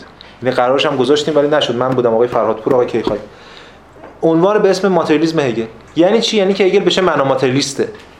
من صحبتم اینه که همون نقدهایی که مارکس می‌کنه بر هگل اتفاقا خود مارکس از همون ایده تبعیت می‌کنه. یعنی چی؟ یعنی مارکس هم که به ماده کار نداره. مارکس هم به یک جور تحلیل تاریخی مناسبات اجتماعی اینی کار داره. و مگر هگل چیز غیر از اینه. هگل هم وقتی از ایده صحبت می‌کنه این ایدهش در ساحت ایده بارکلی که نیست. speculative philosophyه یعنی ایده ایده عینی شده است ایده ای که با پراکسیس مارکس اتفاقا خیلی پیوند می‌خوره ایده ای که و این اینجا هم همینه. یعنی هگل دائما وقتی از ایده حرف می‌زنه یه پاش توی تمدن یه پاش توی خود ماده است یه پاش توی خود تصورات همینجوری یعنی دائما سعی می‌کنه همه اینا رو در نسبت با هم دیگه قرار بده. وقتی در هگل پس ما میگیم ایده که اینجا گفتیم ما حواستون باشه همیشه پیوند می‌خوره با مفهوم روح نزد هگل که گایست در بردارنده همین ماجراست. اتفاقا ما عینیت تاریخی رو هم زیل همین قرار میدیم. در اون این رفت می‌کنیم. ایده به معنای امر ذهنی نیست. از طرف دیگه بله. همونجوری که خدمت آقای در واقع جواب آقای تقوی هم دادن ما راهی غیر از ایده نداریم. از طرف دیگه. یعنی ما از منظر ایده داریم به جهان نگاه می‌کنیم و جهان هم به ایده ای می‌بینیم که ترجمه خوبی هم کردیم شما ایدئال نمیگیم ایده ای میگیم. یعنی خود این کتاب رو که من دارم الان می‌بینم در ساعت ایده ایه برای من محقق میشه. من به ماده که دسترسی ندارم این که وهم خود ماده هم که اصلا مفهوم مرموز و متافیزیکی. پس همه اینا رو می‌ذاریم کنار هم دیگه می‌بینیم که اتفاقا هگل به این معنای دوم متریالیسته و تاریخ رو داره ما ماده می‌بینه. حتی می‌بینیم به شکل علاش نمونه ما داریم اینجا می‌بینیم. ما داریم تاریخ دین میگیم ما داریم تاریخ ادیان میگیم ولی این تاریخ ادیان ما اصلا در نمیره در قالب تاریخ ادیان متعارف. تاریخ ادیان متعارف چیه؟ دو تا صد داره. یه سطح تاریخ ادیان از منظر غیر الهیاتی یعنی سری قصه در موضوع آموزه هایی که افرادش معتقدن. یه سری تاریخ ادیان از منظر الهیاتی که خداوند نوبتی پیامبرا رو آورده و اینا داره مثلا با اینا صحبت می‌کنه. هگل هیچ کدوم از اینا نمیگه ولی هر دو اینها رو در بر داره. این یعنی یک یه دیالکتیکی بین این دوتا داره. به این معنی می‌خوام بگم هگل می‌تونه بنیان دیالکتیکش رو بر اتفاقا بر ایده سوار کنه. هیچ جای دیگه غیر از ایده به معنای روحانی کلمه بنیانی مستحکم برای استقرار دیالکتیک نمی‌تونه باشه. خود من می‌خوام بگم خود مارکس هم این کارو کرده. دقیقا همین کارو کرده. در وقتی از مناسبات تولید حرف می‌زنه ماده نیست خب از محتوا تولید بله ولی مسئله که در واقع جایی هستش که در نظر هستش استاد. توی نظرورزی هستش. به حال نظرورزی تو هگل من پراکسیس مارکس می‌بینم. قبلا بحث کردم. مثلا دلیل اصلی که من ترجمه می‌کنم speculative رو speculative یا همون speculative رو به نظرورز این که هم نظر توش هم ورز توشه چون پراکسیسه. چون هم نظر و عمل همزمان در خودش داره. البته مارکس مانیفست مارکس همون تزا همه مارکس به یه معنا مارکس در واقع جوانه. با مارکس مقدمه گروندریسه فرق داره. تو مقدمه گروندریسه خود مارکس با سرعت بیشتری این ایده هگلی رو تبیین می‌کنه و بسط میده که جای بحثش هم اینجا نیست ولی در همین حدی که گفتگو کرده باشیم تو این کلاس ده. سوال آخر رو شما تفاوتی داره با تمام اون های قبل از خودش یا بحثی فلسفی راجع به خدا که اثباتش بود یا عدم اثباتش بود یه شما گفتید که نظرتش بودش که هگل انگار داره تبارشناسی می‌کنه خدا رو و بحثش فرهنگی و تمدنیه. یه جورایی داره خب. بازنمایی ایده خدا رو توی بله. خب. ولی چیزایی که تو الان خوندی مثلا همین خود این دین هنری یک جور بیشتر توی معادله بزنیم فرهنگ. ولی چیزی که تا الان خوندیم اینجوری به نظر من اومده انگار دو بخش داره. از یه طرف هگل میاد بازنمایی رو بررسی می‌کنه یعنی اون خدای قوایل که مثلا حیوانات بررسی می‌کنه. از یه طرف خود چیزی به اسم خدا رو هم پیشورز گرفته و تجلی اینو داره به نحو هستی شناختی بررسی می‌کنه. اونجایی که میاد راجع به اون غریزه حیوانی صحبت می‌کنه. یعنی دیگه اینجا داره راجع به خود خدا تجلیش در حیوانات صحبت می‌کنه. می‌خوام بگم که درسته. هم درسته. بله هگل هر دو تا اینا داره پیش می‌بره. این اصلا روش هگل این نقد نیست. ما ما وقتی میگیم تمدنی وقتی ما میگیم یا به همین دلیل اصطلاح هگل روحانی رو به کار می‌بریم معمولا در واقع در بردارنده هر دو تا ایناست. اصلا اینا دو جدا نیستن از هم دیگه. اصلا شرطش اینه. وقتی ما میگیم تمدنی یا فرهنگی منظور باز یه چیز گسترتری یعنی تمدن فرهنگ از نظر هگل یعنی اون که هگل بهش میگه چه می‌دونم بیلدون. هم اذهانه یعنی تصورات خداست و هم نهادهای مستقر عینی و مادی و ساختمون و دستگاه و قانون و چه می‌دونم معبد و جشن و ایناست که تجلیات اونه. بحث اصلا که اینا جدا نیستن از هم. اینا دروی سکن دروی سکن نگیم. اینا در کنار هم به پیش میرن. در یه فرآیند دیالکتیک. بله شما خیلی توصیف دقیق خب. پیشفرض گرفته شده این پیشفرض گرفتن. ببینید ما داریم در مورد دین صحبت می‌کنیم. خب در مورد تئولوژیا خداشناسی ما صحبت کنیم به این معنا که پیشفرض گرفته میشه. حتی یه مورخ ادیان آتئیست هم بخواد راجع به خدا صحبت کنه باید خدا رو پیشفرض بگیره راجبش حرف بزنه دیگه. بگیره نمی‌تونه راجبش حرف بزنه. ولی اونجا داره بازنمایی رو بررسی می‌کنه اون آتئیسته. اینم داره بازنمایی بررسی می‌کنه. ولی این بازنمایی بله این با از حیث ایده با ایده وقتی در مورد خود مفهوم خدا صحبت می‌کنه در اصلا در مورد خود خدا صحبت کنیم فرض کنیم. خود خدا به مسابقه کسی که مثلا وحی رو کرده یا الهامی رو کرده یا فلان. اون خدا مگه چیزی غیر از خود ایده خدا در فرهنگه؟ از این منظر بهش نگاه میشه دیگه. خیلی که خدا رو بیرون از ایده فرهنگ بیرون از لوگوس بحث نمی‌کنه در موردش. در خود اون داره این نوری که تابیده خود فورباخ هم کارو می‌کنه. فورباخ از خدا در روان ما صحبت کنه در واقع ولی عملا از خدا در آسمان ها و تاریخ خدا صحبت می‌کنه. خدا رو پیش فرض می‌گیره. ولی میگه مثلا این جایگاهشون بیرون نیست مثلا در ذهن. هگل هم دقیقا همین کارو می‌کنه. ولی هگل ماتریالیست نیست که بگه خدا در ذهن یا فلان. هدفش چیز دیگه است. بعد از اون طرف هم هگل در نهایت خدا و جهان یکی می‌دونه. کارکرد هستی شناسانه برای خدا قائله. ولی خدا هنوز خدا نیست. خدا در طول این تاریخ تجلیاتی داره. مثل هر پیشرفته دیگه خدا در حال پیشرفته برای هگل. خدا هنوز مطلق نیست. به این معنا کار داره هگل با خدا چون معطوف به اون خدای مطلقی که در انتهای بحث قراره بهش برسه